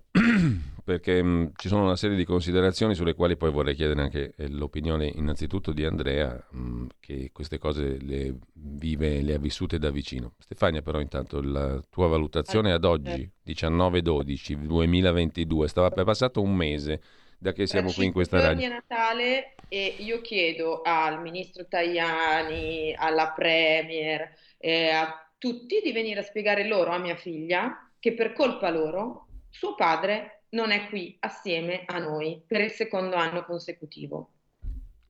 Ok? Questo chiedo di fare. Eh, l'omertà di cui, eh, di cui, parliamo sempre, un'omertà che fondamentalmente c'è sempre stata, ok? Quindi non è cambiato niente dal governo precedente a questo. Eh, il, il, le dichiarazioni che vengono fatte da Cirielli in questo caso, ma comunque dai vari funzionari della Farnesina, è questa, traducendo. L'Italia vale niente, assolutamente niente, è impotente, non è in grado di fare niente per questa situazione. L'unica cosa che possiamo sperare è una, la grazia di Dio da parte del sovrano degli Emirati. Ok? Io mi chiedo, io mi chiedo, ammesso e non concesso che questa soluzione sia percorribile e io non credo, ok? Mi chiedo come si possa pensare che dopo dieci anni che l'Italia dà schiaffi agli Emirati, dopo dieci anni che riprende in giro e si prende gioco di loro, ok? Come può pensare che dopo tutto questo, dopo l'embargo di Di Maio, gli Emirati accettino che Di Maio venga messo lì come inviato dell'Unione Europea? Come si può pensare che questi abbiano un atto di clemenza se si continua ad andare avanti così? Ma questa cosa la realizzerebbe anche mia figlia che ha 5 anni. Intanto uh, chiedo alla regia se è possibile inquadrare questo WhatsApp che ci arriva da Fulvio da Nembro. Non sarà come la scritta sul Pirellone, ma ieri mattina durante il gazebo c'era tanta gente, gazebo della Lega a Nembro, Bergamo, c'era tanta gente che non ne sapeva nulla e chiedeva informazioni. Auguri ad Andrea Costantino e speriamo che a Natale ritorni. Con la sua famiglia la foto è stata fatta durante l'allestimento del gazebo della Lega. C'è uno striscione bianco Andrea Costantino libero. Tanta gente ne sapeva grazie, niente e chiedeva informazioni. Mm. Grazie, e, tra grazie. L'altro, eh, voglio ringraziarli personalmente. Tra l'altro, rifacendomi a ieri, c'erano altre due adesioni alla nostra iniziativa di sciopero della fame a staffetta. Um, um, dopo le recupero. Una era di Dora, l'altra, le ultime arrivate proprio in ordine di tempo. Le avevo... Dora annuncia che digiunerà per 24 ore a partire da, sta, da stasera mh, mm, per sostenere la causa di Andrea e eh, stessa cosa per tutto lunedì 19 oggi dalle 24 del, dalle 24 del 18, è iniziato ieri alle 23.59 del 20, Cristiano Ruggero ha annunciato questa iniziativa che trovate sulla home page, sulla pagina principale della nostra radio. Um, eh, da Nembro è arrivato questo, questo, messaggio, ne arriva un altro da Roberto, dalla Brianza. Un abbraccio ad Andrea. Mi chiedo se valga di più forzare la mano col digiuno, se sia meglio mantenere forza e lucidità. Ti giro subito questa domanda, Andrea. Guarda, ehm, allora, ehm, io non mangio, eccetera, ma vi dico anche che non ho fame. Cioè, la cosa incredibile è che non ho fame, ho eh, lo stomaco che mi si chiude in maniera forte. Ehm, sì, poi ho, insomma, eh, spesso eh, nausea nel momento in cui non mangi, ma eh, è talmente la parte di eh, delusione, talmente la parte di essere dimenticati. Eh, guardate, io eh, mi ricordo una cosa, no? Eh, i primi giorni di carcere, in realtà un pochino più dei primi giorni, c'era questa eh, sensazione eh, devastante di essere soli, ok? E di essere solo. Eh, è la stessa sensazione che mi dà Tajani, che mi dà uh, la Premier di lasciarti solo. Io devo solo ringraziare, guarda, ti dico, eh, Giulio, io ti voglio ringraziare, ok? Ma voglio anche eh, abbracciarti di fronte a tutti gli ascoltatori perché eh, insomma stai facendo una cosa grandissima eh, per me e per la famiglia. Quindi io voglio ringraziarti.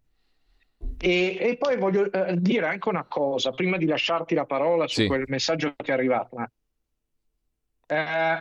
A un certo punto tu hai detto eh, anzi la Stefania e tu avete parlato della parte di Stato, ok? Che lascia completamente la palla in mano agli Emiratini.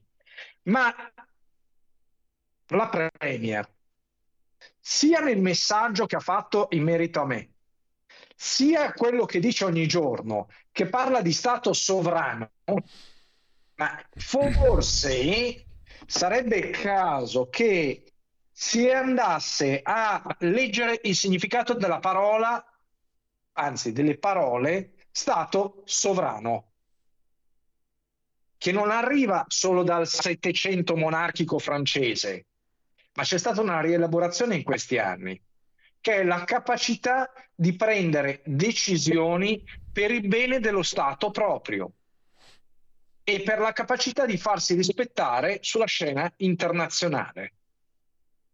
Ho detto tutto. Allora, Basta, c'è, c'è, Raul che scrive intanto sempre via WhatsApp 346 6427 756 che è anche il numero per le adesioni allo sciopero della fama staffetta. Sono in sciopero della fame oggi per sostenere la liberazione di Andrea, mi alimento solo coi tre cappuccini. Però dopo questo ulteriore schiaffo alla dignità umana credo che farò lo sciopero del voto politico per molto tempo, scrive Raul. C'è un audiomessaggio, sentiamo al volo, poi ritorno a quel messaggio che fa riferimento ai rapporti d'affari e le relazioni commerciali tra Italia eh, e Emirati. Buongiorno, eh, sono Giovanni da provincia di Novara. Forse può essere una sciocchezza, ma perché invece di, di sentire i nostri politici non si prendono contatti con quelli degli Emirati e, e, e, si chiede a loro, insomma, si, si, si, cerca di stanare un po' la vera questione di questa, di questa vergogna. Buongiorno. Andrea. È praticamente impossibile. Eh, qua hanno mandato una serie di messaggi per parlare con... Mi sentite? Sì, sì. sì ti eh, hanno mandato una serie di messaggi per parlare con il Premier eh, Meloni e eh, eventualmente insomma anche il Presidente della Repubblica è pronto a intervenire. Ma fino a che non vediamo che il Premier Meloni interviene non si può fare niente. Di là c'è una persona che decide, ok? Che è eh, Mohammed bin Zayed, e eh, lui dice, bene, io mi interloquisco con la, il Premier Meloni. E poi eh, bisogna considerare che qua parliamo di eh, monarchia, quindi insomma... I, i... Tradizioni ah, diverse. esatto, la questione è un po' diversa, abbiamo relazioni diverse, eh, abbiamo un rapporto che è completamente diverso. Quindi eh, di qua teoricamente dovrebbe esserci la democrazia. Quindi teoricamente dovrebbero anche dire, guarda, voi mi avete votato con, per questo, io le faccio queste cose. Allora, Però, già... cioè, vedo una serie di cose che è ovvio che insomma, mi mandino veramente in totale sconforto. Allora, Gianni da Roma, suggerisco alla compagna di Andrea, che mi sembra donna fiera e coraggiosa, di incatenarsi con un cartello di richiesta immediata di liberazione di Andrea a uno dei tanti palazzi del potere romano, un gesto che sarebbe senz'altro più efficace dell'inesistente striscione del presidente Fontana. Mm, forza Andrea Costantino, un altro messaggio, li leggo um, eh, a ripetizione. Allora, mh, mm, sono incazzato nero a sentire questo ragazzo in carcere, mi viene il magone a sentire una famiglia che da due anni è separata. Sto ascoltando uh, Radio Libertà, scrive Mary, vorrei sperare che la rinuncia della Craxi sia foriera di novità in arrivo per Andrea e famiglia. Coraggio, un abbraccio. E ancora Marco, mm, ciao Giulio, Andrea e tutti, io ho appena finito il mio sciopero della fame alle ore 8. Sono vicino ad Andrea e spero che questa settimana ci sia qualcosa di positivo. Gino di Ostia, la chiave di tutto è il non invio di Di Maio nei paesi arabi. Salvini e i ministri devono fare forza sul governo per liberare Andrea. Abbiamo i nostri ministri per risolvere il caso, altrimenti... Avevi perfettamente ragione Giulio, perdonami questo ascoltatore, una delle chiavi che mm. si aspettano è proprio il non invio di Di Maio. Loro hanno fatto un articolo sul The National su questo, sì. ok? E eh, guarda caso, eh, una delle cose che loro non potevano citare che ovviamente infastidisce enormemente l'Arabia Saudita e gli Emirati Arabi, è proprio la eh, vicinanza di Di Maio al Qatar. Io questa mattina ti ho mandato un articolo in cui eh, Di Maio eh, dichiarava che grazie al Qatar abbiamo indipendenza dal gas russo e tu poco fa hai letto un, uh, un articolo dal Corriere dove il Qatar minaccia ritorsioni chiudendo il gas. Ora, eh, cioè, eh, insomma, eh, ripeto quello che ho detto prima, ripeto quello che ho detto prima, ok? Loro non credono alle coincidenze, ne hanno sentito parlare ma non ne hanno mai vista una. Punto. Allora, ehm, Andrea, Stefania, adesso vengo a questa, a questa, ricostruzione che ci è arrivata da un ascoltatore che mm, non nomino, che non si nomina tra l'altro, ma comunque eh, che gradisce l'anonimato eh, e mm, che mm, comunque ha mh, ascoltato la, diverse nostre conversazioni. Ho udito dalla vostra trasmissione che per voce di alcuni esponenti di governo si chiede di abbassare i toni sul caso senza fornire quantomeno ai familiari una concreta motivazione delle ragioni di questo silenzio, trincerandosi dietro a uno stiamo lavorando per risolvere la vicenda che da quanto compreso viene ripetuto alla compagna Stefania da quasi due anni, ma nulla accade, scrive questo ascoltatore. Allora forse c'è una ragione per tentare di silenziare la voce di libertà per riportare a casa Andrea, vittima delle degradate relazioni diplomatiche tra Italia ed Emirati Arabi Uniti. Forse più che di disastro diplomatico ci sono vere e proprie catastrofi finanziarie e commerciali che hanno portato da prima tensione e poi lo stop delle attività anche diplomatiche. Sintetizzo, ma non è difficile per gli ascoltatori approfondire con notizie di pubblico dominio. Nel 2014 Mubadala Development Company, fondo sovrano degli Emirati Arabi, acquisisce Piaggio Aerospace per sviluppare droni militari innovativi. Contestualmente attraverso Adasi Azienda di proprietà del Ministero della Difesa degli Emirati Arabi Uniti si investono 400 milioni di dollari per lo sviluppo e l'acquisto di otto droni militari P1HH. La crisi dell'azienda italiana, che ha portato alla sua insolvenza e al successivo commissariamento, Aero, Piaggio Aerospace, eh, ha determinato la decisione del fondo emiratino nel 2018 di uscire dall'investimento nell'azienda italiana e cancellare la commessa di circa 770 milioni di dollari. Al secolo, ministro del lavoro che nominò Il commissario per l'azienda italiana, appunto, era Luigi Di Maio, fonti Reuters e The Medi Telegraph. Fondato a Roma il 16, poi altro capitolo affronta questa lettera, questa puntualizzazione. Fondata a Roma il 16 settembre del 46 col nome di Alitalia, Aerolinee Italiane Internazionali, perché oltre a questo capitolo, Piaggio Aerospace, c'è appunto anche la questione all'Italia. All'Italia opera il primo volo il 5 maggio del 47, Torino-Roma-Catania. Dopo varie gestioni, 2015, all'Italia targata Etihad, diventa SAI Società Aerea Italiana, finché il 7 marzo del 16 arriva il manager australiano Kramer Ball, ma invece di rimettere in sesto i conti, all'Italia continua a registrare perdite.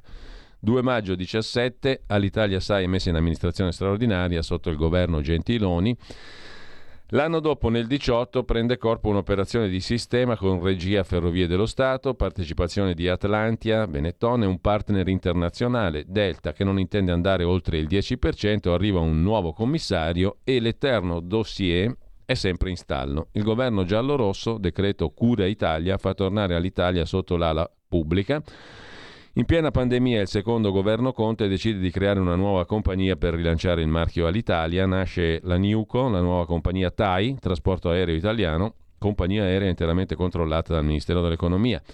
La vicenda giudiziaria all'Italia Etihad si conclude in tribunale. Nell'ambito di un procedimento penale, il Tribunale di Civitavecchia fa due mosse rilevanti. Primo, ammette la costituzione di parte civile di Alitalia, cioè Alitalia chiede di essere risarcita se saranno accertati i reati e se questi, secondo il Tribunale, hanno generato danni in capo all'ex compagnia aerea nazionale. Secondo il Tribunale, secondo punto, il Tribunale ha stabilito che valuterà se la condotta di Etihad, ex socio, ha danneggiato Alitalia.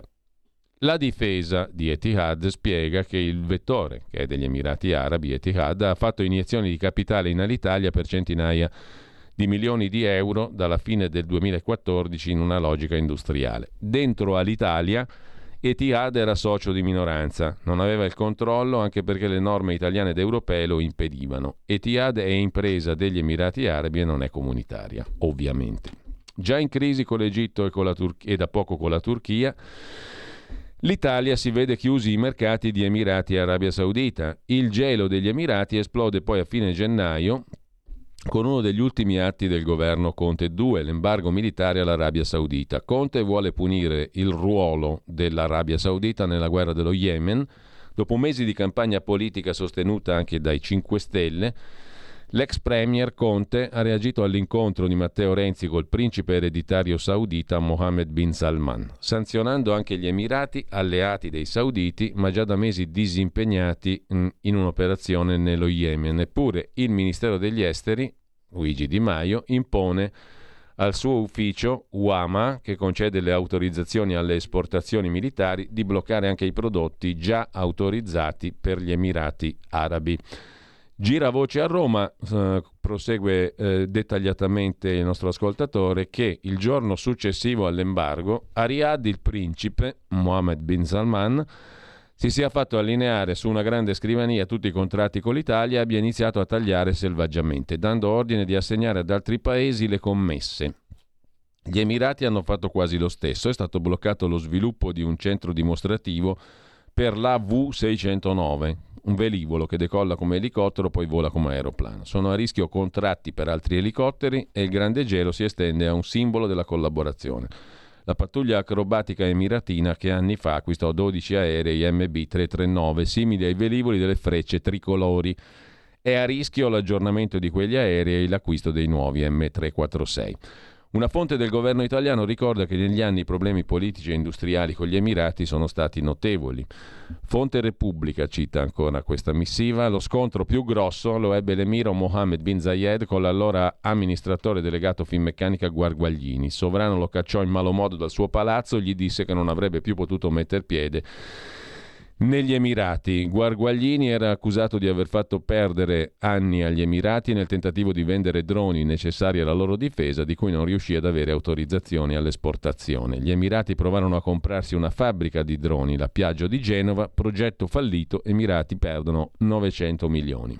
Dunque, Conclude il nostro ascoltatore, è evidente che l'affair Costantino non può prescindere dall'analisi globale delle relazioni bilaterali tra le quali le vicende, riport- le vicende riportate sono le più evidenti, di maggior rilievo economico-finanziario. Basta fare i conti della serva per ottenere una cifra astronomica, vicina ai 2 miliardi di dollari, insomma tra Piaggio Aerospace, all'Italia e tutto il resto, tra investimenti e commesse frustrate. E nei bilanci dei vari carrozzoni italiani, ovvero sia nel bilancio pubblico italiano, di società pubbliche, come girano questi valori? È forse di questo che stiamo parlando? Mi sovviene l'adagio di Andreotti, Pensar male si fa peccato, ma a volte ci si azzecca. E questo forse è il prezzo della vita di Costantino ed è forse questa la ragione per la quale si chiede il silenzio sulla sua vicenda e per il suo rilascio un atto di clemenza da parte degli Emirati? E si conclude così questo lungo intervento che io ho voluto rendere integralmente pubblico sostanzialmente, perché qui si adombra una questione di relazioni bilaterali per un controvalore complessivo di 2 miliardi su diversi capitoli, quelli che abbiamo citato. Allora, brutalmente, Andrea, quest- questa vicenda qui, questa, questa, questi rapporti commerciali nei settori non solo della difesa, ma anche, per esempio, all'Italia, è un capitolo rilevante, pesano sulla tua storia? Ma certo che pesano, pesano enormemente. Vedete quello che sta succedendo adesso col discorso di Alitalia. Allora, cioè, il, tuo lavoro, il, tuo lavoro, era un altro, no? Tu non ti occupavi né di Alitalia, sì. né di forniture di armi, né di altre cose, né di difesa, né di Piaggio Aerospace, né di droni, né di, né di altre cose simili di questi settori. Il tuo lavoro era completamente diverso, giusto? Però pesano queste vicende, tu dici? Sì.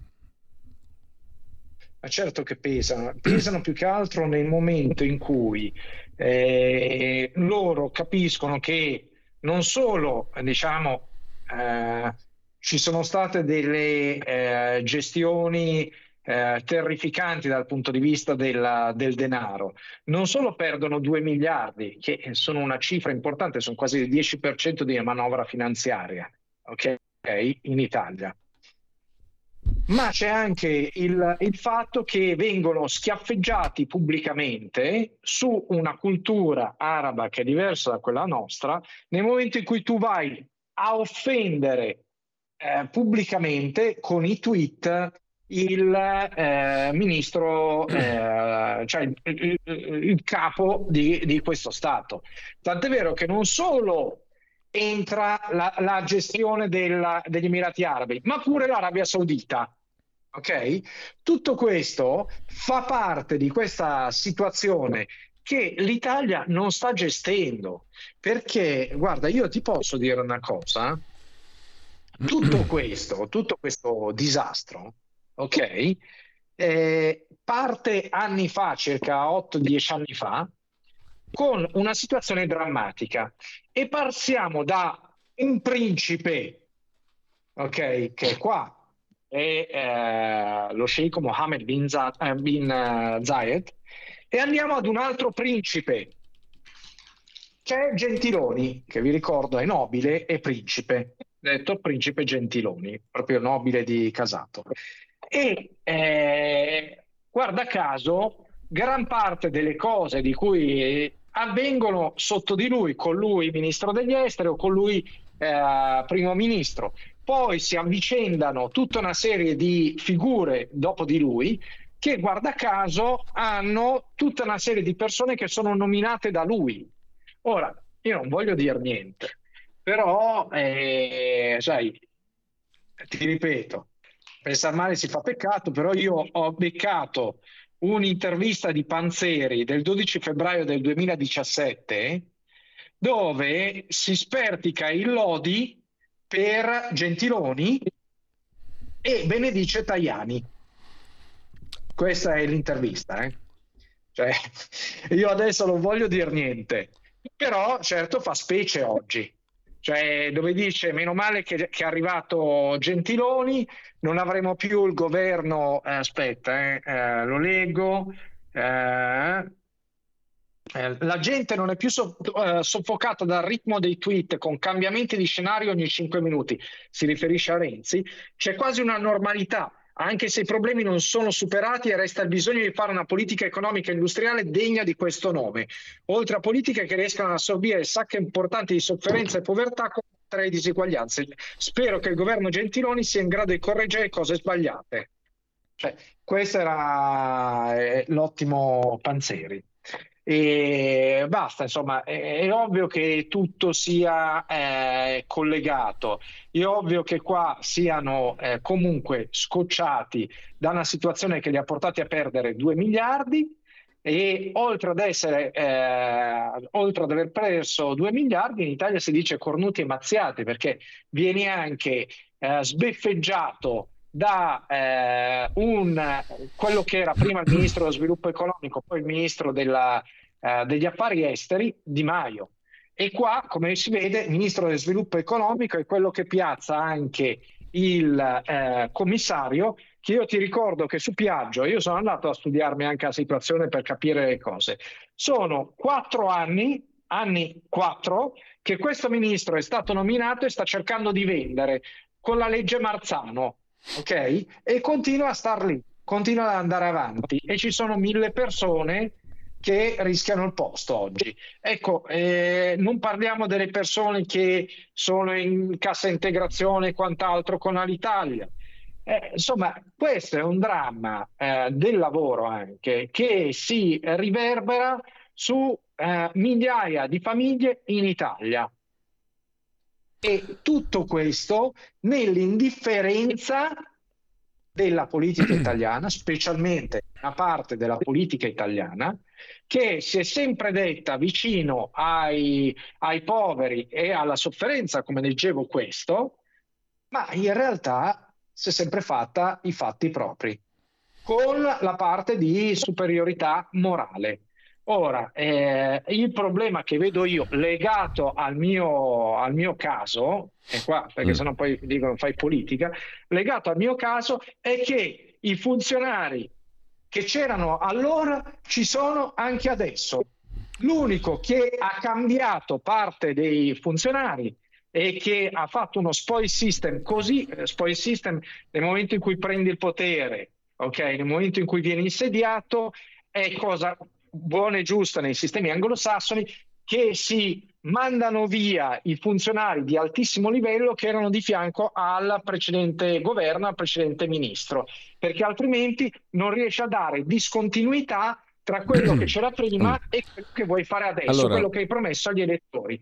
Andrea Stefania. E, e sempre lì. Dobbiamo per motivi di tempo adesso salutarci qua. Ci risentiamo domani mattina, riprendiamo questo filo perché mh, mm, le vicende di cui abbiamo parlato risalgono ad anni precedenti al tuo fermo, al tuo arresto, al tuo trattenimento lì, no? Sono stratificati anche in anni precedenti. Piacerebbe tornarci sopra. Intanto cito solo due messaggi, qualche messaggio che sono tra quelli arrivati nel frattempo. Marco da Milano, farò lo sciopero mercoledì della fame, Di Maio è sparito sotto ogni aspetto ma continua a fare danni in incognito. Mm, e poi un altro messaggio. Come da copione il non intervento alla radio di Stefania Craxi, un suggerimento Andrea, potresti interessare personalmente l'ambasciatore perché il signor ministro degli esteri pomposo, ministro degli esteri si faccia presente con una telefonata? Eh, la chiave di tutto è il non invio di Di Maio, scrive ancora l'altro ascoltatore, e poi, ehm, e poi basta, ci fermiamo qui mh, mm, perché dobbiamo proprio salutarci qua. Andrea, l'ha, de- Andrea l'ha detta giusta, l'ultimo messaggio, il gas del Qatar è più utile della vita di Andrea. Ovvio che con la guerra in corso il gas importa più della vita e il problema è quello, scrive ancora un altro ascoltatore. Eh, prego Andrea per chiudere, poi Stefania velocissimamente parte della, dell'ambasciatore. L'ambasciatore cerca di mandare regolarmente, quotidianamente messaggi, ok? E, e qua purtroppo mi devo tacere perché non posso eh, dire nient'altro, però non mi sembra che abbiano risposta. Va bene, allora um, Andrea, Stefania, a domani 8.30 ci ritroviamo qua. Grazie.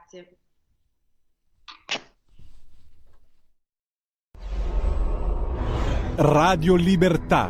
Veniamo da una lunga storia e andiamo incontro al futuro con spirito libero per ascoltare tutti e per dare voce a tutti.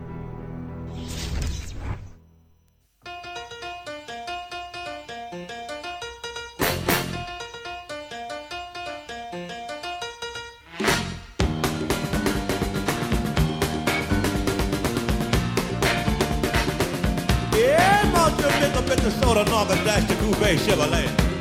Ah, oh, Jimmy the cracker to do that again, God.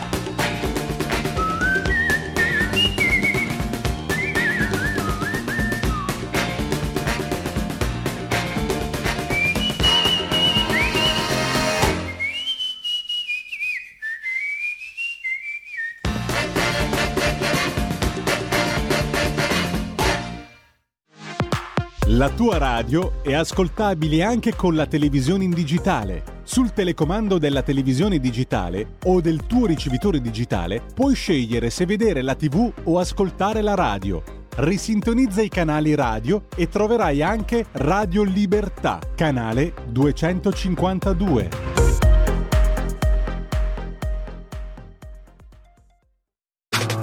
Stai ascoltando Radio Libertà. La tua voce libera, senza filtri né censura. La tua radio.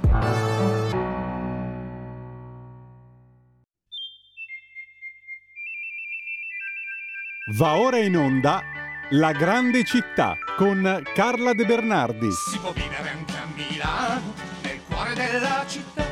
C'è tanta gente in giro per le strade tanta elettricità sia tutto portata di mano, non si scappa dalla realtà.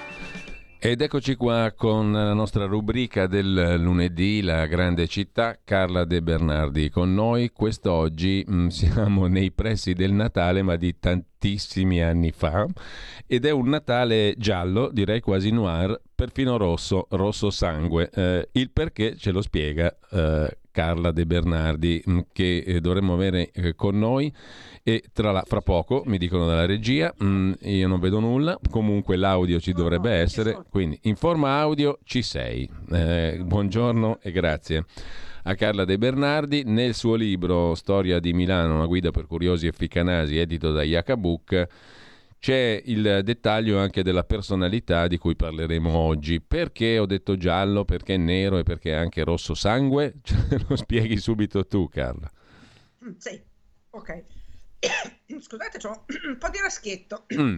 però che mi passi. Allora, dobbiamo tornare al eh, 1466, eh, 8 marzo, quando muore Francesco Sforza. Francesco Sforza muore eh, relativamente giovane, anche se per quell'epoca non poi tanto, a 65 anni, per uno scellerato clistere, come mm. dicono le cronache dell'epoca, perché eh, soffriva di idropisia, si gonfiava tutto, per, per sgonfiargli queste gambone che si erano gonfiate, gli fanno un clistere e lo spediscono dall'altra parte del, del mondo.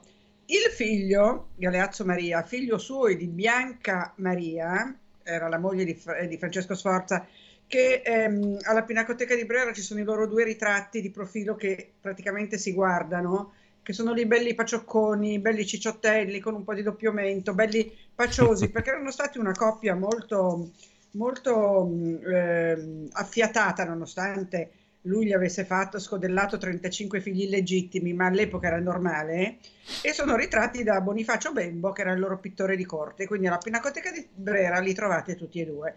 Gian Gale- Galeazzo Maria, scusami, quinto duca di Milano, quinto duca di Milano fu affidato a un precettore che si chiamava Cola Montano, ricordatevelo perché sarà lui poi il protagonista della parte rosso sangue di questa vicenda. Allora, e Colamontano era il suo precettore insieme ad altri importanti tipo Vittorino da Feltre altri, e altri mh, personaggi molto qualificati.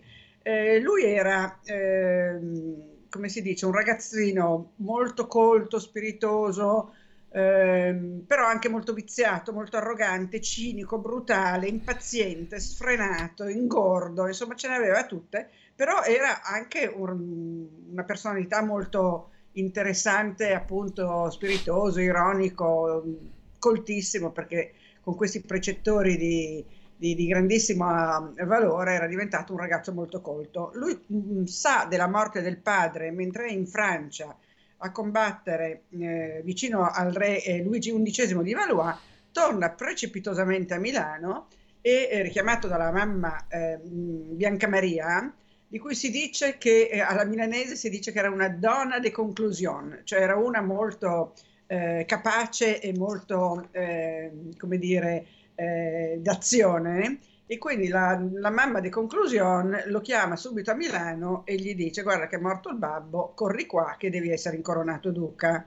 E entra da Porta Ticinese, che è l'ingresso a Milano di duchi e di arcivescovi, e eh, si mette ad affiancare la mamma al governo però mm, poi non ci pensa su due volte a farla avvelenare quando la mamma eh, diventa scomoda. Eh, fa tante cose, Galeazzo Maria fa navi- mm, eh, come si dice, rende navigabile il canale della Martesana, il naviglio pavese, ehm, sfavorisce lo sviluppo dell'artigianato, eh, in- investì nella produzione del gelso, fece tante belle cose anche al Castello Sforzesco, il Cortile della Rocchetta e altre cose. E quindi fu anche un mecenate, fu lui a chiamare Bramante con la mamma Bianca Maria a Milano per fare la Santa Maria delle Grazie, per ingrandire Santa Maria delle Grazie e ehm, si sposa con Bona di Savoia, quindi con una francese e mm, ha un paio di figli, Gian Galeazzo Maria e altri tre, però anche lui come il babbo se ne fa scodellare un bel po' dalle sue amanti, in particolare Lucrezia Landriani gliene fa sei eh, Lucia Mar- Mar- eh, Marliani, che è importante ai fini della nostra storia, gliene scodella uno che diventerà vescovo di Lodi, e poi ehm, insomma altri 4-5 in giro per, per il Ducato. Eh, Galeazzo Maria, si chiama così? Sì, scusa, eh, perché ogni sì. tanto tra Galeazzo Maria, Gian Galeazzo, eh, gli Sforza, che avevano anche loro dei nomi così, ogni tanto vado in tilt. Comunque Galeazzo Maria mh, fece anche una, eh, chiamò dei musicisti fiamminghi alla scuola Cantorum del Duomo perché voleva che diventasse un importantissimo centro musicale europeo, cosa che succede, e però lui amava molto starsene nel suo castello di Pavia, soprattutto nella bella stagione, dove andava a caccia col falcone, dove andava a cavallo, dove faceva grandi ricevimenti e dove mh, si eh, dilettava amorosamente con giovinetti e giovinette e quindi era un tipo diciamo abbastanza eh, evoluto, abbastanza evoluto.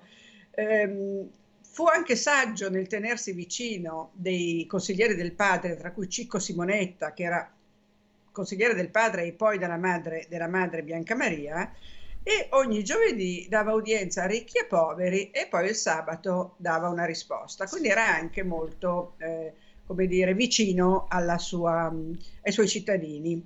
Creò una moneta d'argento che si chiamava il testone, in cui lui è di profilo, che per gli esperti è il passaggio dalla monetazione medievale a quella rinascimentale. Quindi vediamo che ha fatto veramente tante cose, poi creò una bombarda a lunga gittata che si chiamava la, eh, aspetta, come si chiamava? La Galeaz- Galeazzasca Vittoriosa, che impressionò persino Leonardo da Vinci, da tanto era eh, tecnicamente, ehm, eh, come dire, complessa e particolare.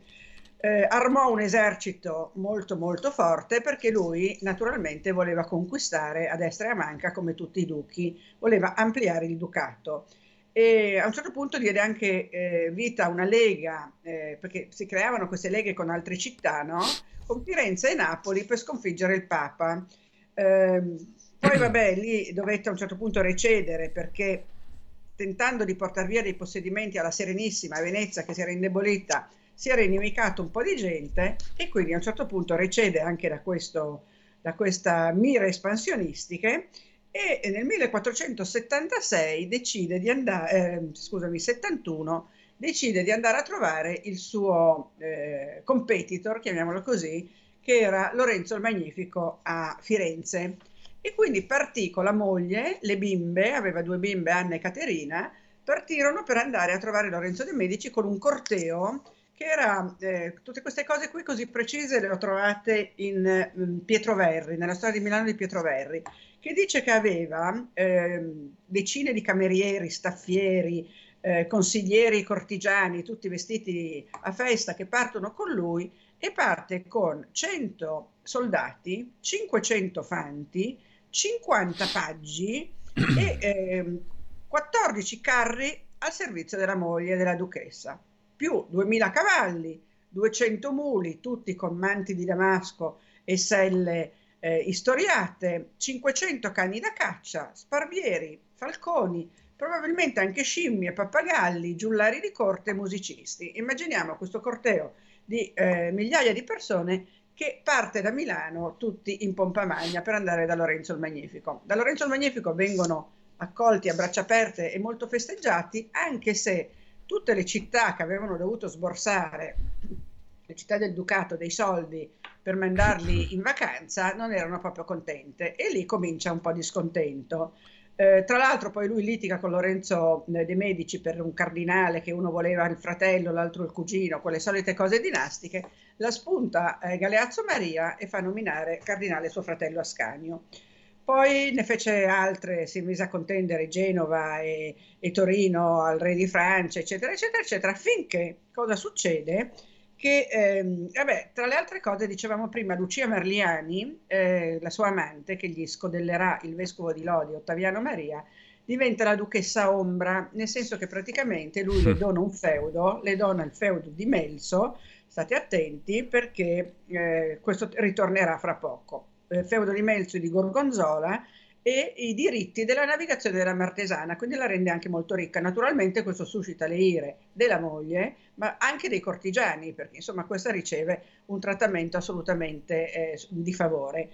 Ehm, a questo punto ehm, tutte queste gelosie di corte interne eh, sfociano in una, mm, in una congiura eh, che è ordita da Cola Montano, vi avevo detto prima di ricordarvi del suo precettore Cola Montano, perché Galeazzo Maria ehm, se l'era ehm, inimicato perché l'aveva beccato, diciamo così, a indulgere nei suoi stessi peccatucci, soprattutto la sodomia, e quindi l'aveva fatto eh, fustigare pubblicamente. E Cola Montano se l'era legata al dito, ovviamente. Quindi eh, prende tre ragazzotti che erano i suoi allievi migliori, che sono Giovanni Andrea Lampugnani, Carlo Visconti e Girolamo Olgiati, e ordisce una congiura, la cosiddetta congiura di Santo Stefano. Ecco, tra Sembra l'altro, quel, qui arriviamo a quella macabra storia, come tu la arriviamo definisci storia nel che tuo libro. porta verso la conclusione. Pare ci fosse anche il supporto della longa manus del re di Francia, insomma, il, re, il duca Galeazzo Maria ha poco meno di 33 anni età fatidica, e il, nel dicembre del 76, eccoci alla data, stava tornando con il suo esercito dal Piemonte dopo aver rispedito oltre le Alpi Carlo I di Borgogna con l'aiuto di Filiberto di Savoia, vedi che lui aveva sempre delle alleanze molto importanti, mancava poco Natale, decide di mandare il suo esercito eh, a riposo, di ritirarsi nei quartieri invernali e a cavallo eh, viene verso Milano. Durante il viaggio ci sono dei presagi che non gli piacciono neanche un po', perché tre corvi certi gli volano intorno e sulla testa, non riesce a scacciarli, riceve la notizia che la sua camera da letto a Milano è andata in fiamme e poi vede una cometa. La cometa all'epoca veniva considerata segno di sventura. In più, un prete astrologo aveva vaticinato che lui avrebbe regnato eh, meno di 11 anni in risposta il duca, che era feroce, oltre a tutto il resto, lo aveva fatto rinchiudere in una cella l'aveva fatto morire di fame. E quindi, perché non voleva saperne di questa profezia, ma il malaugurio era rimasto. Il 25 dicembre, eccolo, allora al galoppo corre a Milano, velocissimo, sperando con la velocità di arrivare a casa, di rintanarsi a casa, di vincere la sfiga, eh, perché di questo si trattava. Il 25 dicembre partecipa alla messa, tre messe per l'esattezza, nella cappella del palazzo e pranza con, con la famigliola e poi va a giocare con i suoi falconi. La mattina dopo è atteso in Santo Stefano, è atteso in Santo Stefano dall'arcivescovo. La duchessa però gli è buona, gli racconta di aver avuto un incubo e di aver visto un uomo trucidato nella basilica di Santo Stefano. Lui però sa che lo stanno aspettando, il cappellano è già là, il vescovo sta arrivando e quindi va lo stesso. Si dice che fosse, lo dice sempre il Verri, una giornata di scighera, cioè di nebbia milanese. Lui eh, esce di, di, casa, con, di casa di, dal palazzo ducale con una veste di raso color cremisi foderata di zibellino. Di zibellino, scusa, ho lasciato il telefono acceso, non so perché. Eh, non posso adesso, non posso. Orco cane, scusate. Stiamo arrivando al clou della macabra storia. Stiamo arrivando al clou e mi telefonano, accidenti. Eh, allora, vestito di una eh, veste cremisi foderata di zibellino, lui va in Santo Stefano, dove lo aspettano appunto Giovanni Andrea Lampugnani, Carlo Visconti, Girolamo Olgiati, che lo ehm, accoltellano con 15 coltellate, di cui 8 mortali, e lo aspettano sul sagrato, lui li vede tutto contento di vedere i suoi amici e invece questi lo accoltellano. Però questi qui credevano di... Eh, morto il duca di instaurare una repubblica e invece Lampugnani viene trucidato sul posto, gli altri due vengono condannati a morte e lo scettro passa a Gian Galeazzo che ha otto anni, perché a quell'epoca si diventava duchi anche a quattro anni, anche a cinque, a otto anni si veniva anche promessi sposi, infatti poi vi dirò Gian Galeazzo di chi è promesso sposo. Comunque il tentativo di stroncare la dinastia sforzesca di instaurare una repubblica fallisce e la famiglia regnerà per altri 30 anni. La duchessa viene informata da Cicco Simonetta e manda al, ai sagrestani un, una veste di broccato bianco, perché questo aveva stabilito da vivo eh, Galeazzo Maria, e tre anelli con incastonato un turchese in uno, un rubino in un altro e il sigillo ducale nel terzo. Eh, siccome era tutto l'esito di una congiura e c'erano tutte queste antipatie, queste sommosse, lui viene eh, I funerali si svolgono di notte in gran segreto e sembra che venga e viene portato in Duomo dove viene seppellito, si dice tra due colonne, ma non si dice esattamente in che punto. Non venne infatti mai ritrovato, però nel 1980, quindi parliamo di eh, 30 anni fa, 40, durante i lavori del, del, restauro della chiesa di Sant'Andrea a Melzo, ricordatevi che Lucia Landriani aveva ricevuto in dono il feudo di Melzo, saltò fuori un teschio che venne ribattezzato il cranio senza nome.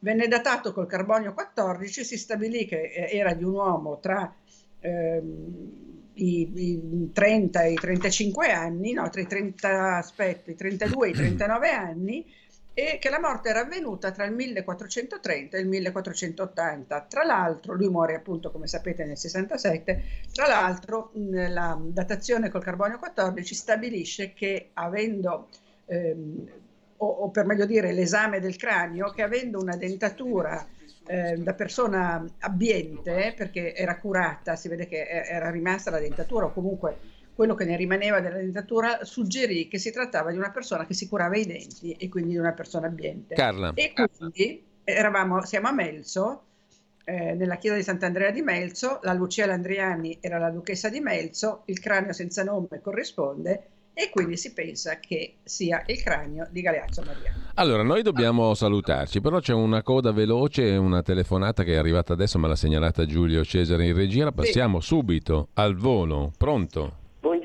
Buongiorno. Buongiorno. Volevo sapere una cosa da lei. Il, la storia di Milano, il libro, si trova o non si trova? Perché io non lo trovo.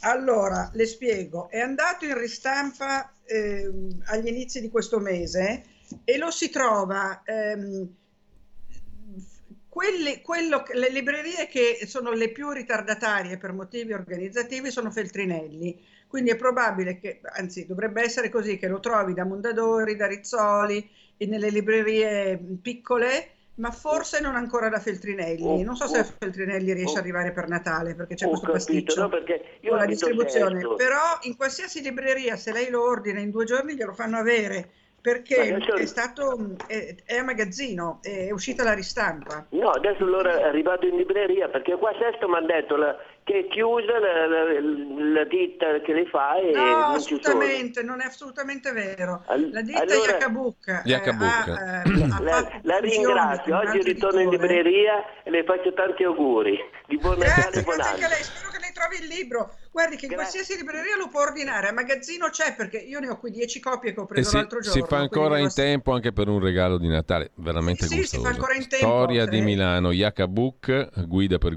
curiosi e Ficcanaso, Carla De Bernardi, molto ecco, facile. Poi c'è la libreria Yacabuc che è in via Frua, angolo via Stelline, anzi via Stelline, angolo via Frua, dove c'è sicurissimamente. Allora Carla, intanto io ti faccio gli auguri di tutta la redazione anche della radio per Io buon Natale e buon anno, ci risentiamo con l'anno nuovo a questo punto perché... Eh... Sì, con l'anno nuovo. Auguri anche a tutti gli ascoltatori, auguri a voi della redazione, auguri a Antonino, a Sam, Sammy, a, a, Carola, a tutti gli amici con cui parlo di solito. Grazie, grazie a Carla De Bernardi, un abbraccio e mm, ci risentiamo con l'anno nuovo. il 26 perché tanto il l'abbiamo 20... trattato oggi, la congiura di eh Santo sì, Stefano. Eravamo giusto in argomento, il 26 poi qua... In argomento. Beh, grazie ancora, buon Natale, buon grazie, anno. Grazie a te, grazie, grazie mille. Tra pochissimo con voi Alessandro Panza, Orizzonti Verticali, prima il Qui Parlamento che riprende e poi non perdetevi né oltre la pagina né eh, il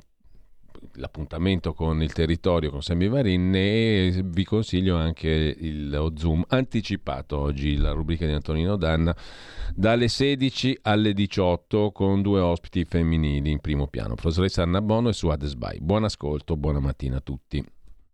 Avete ascoltato La grande città con Carla De Bernardi. Che la gente che vive, che lavora, che si diverte, che respira in mezz'ora da piazza del Duomo arrivi dove vuoi. Ma alle 4 del mattino Milano diventa un posto molto strano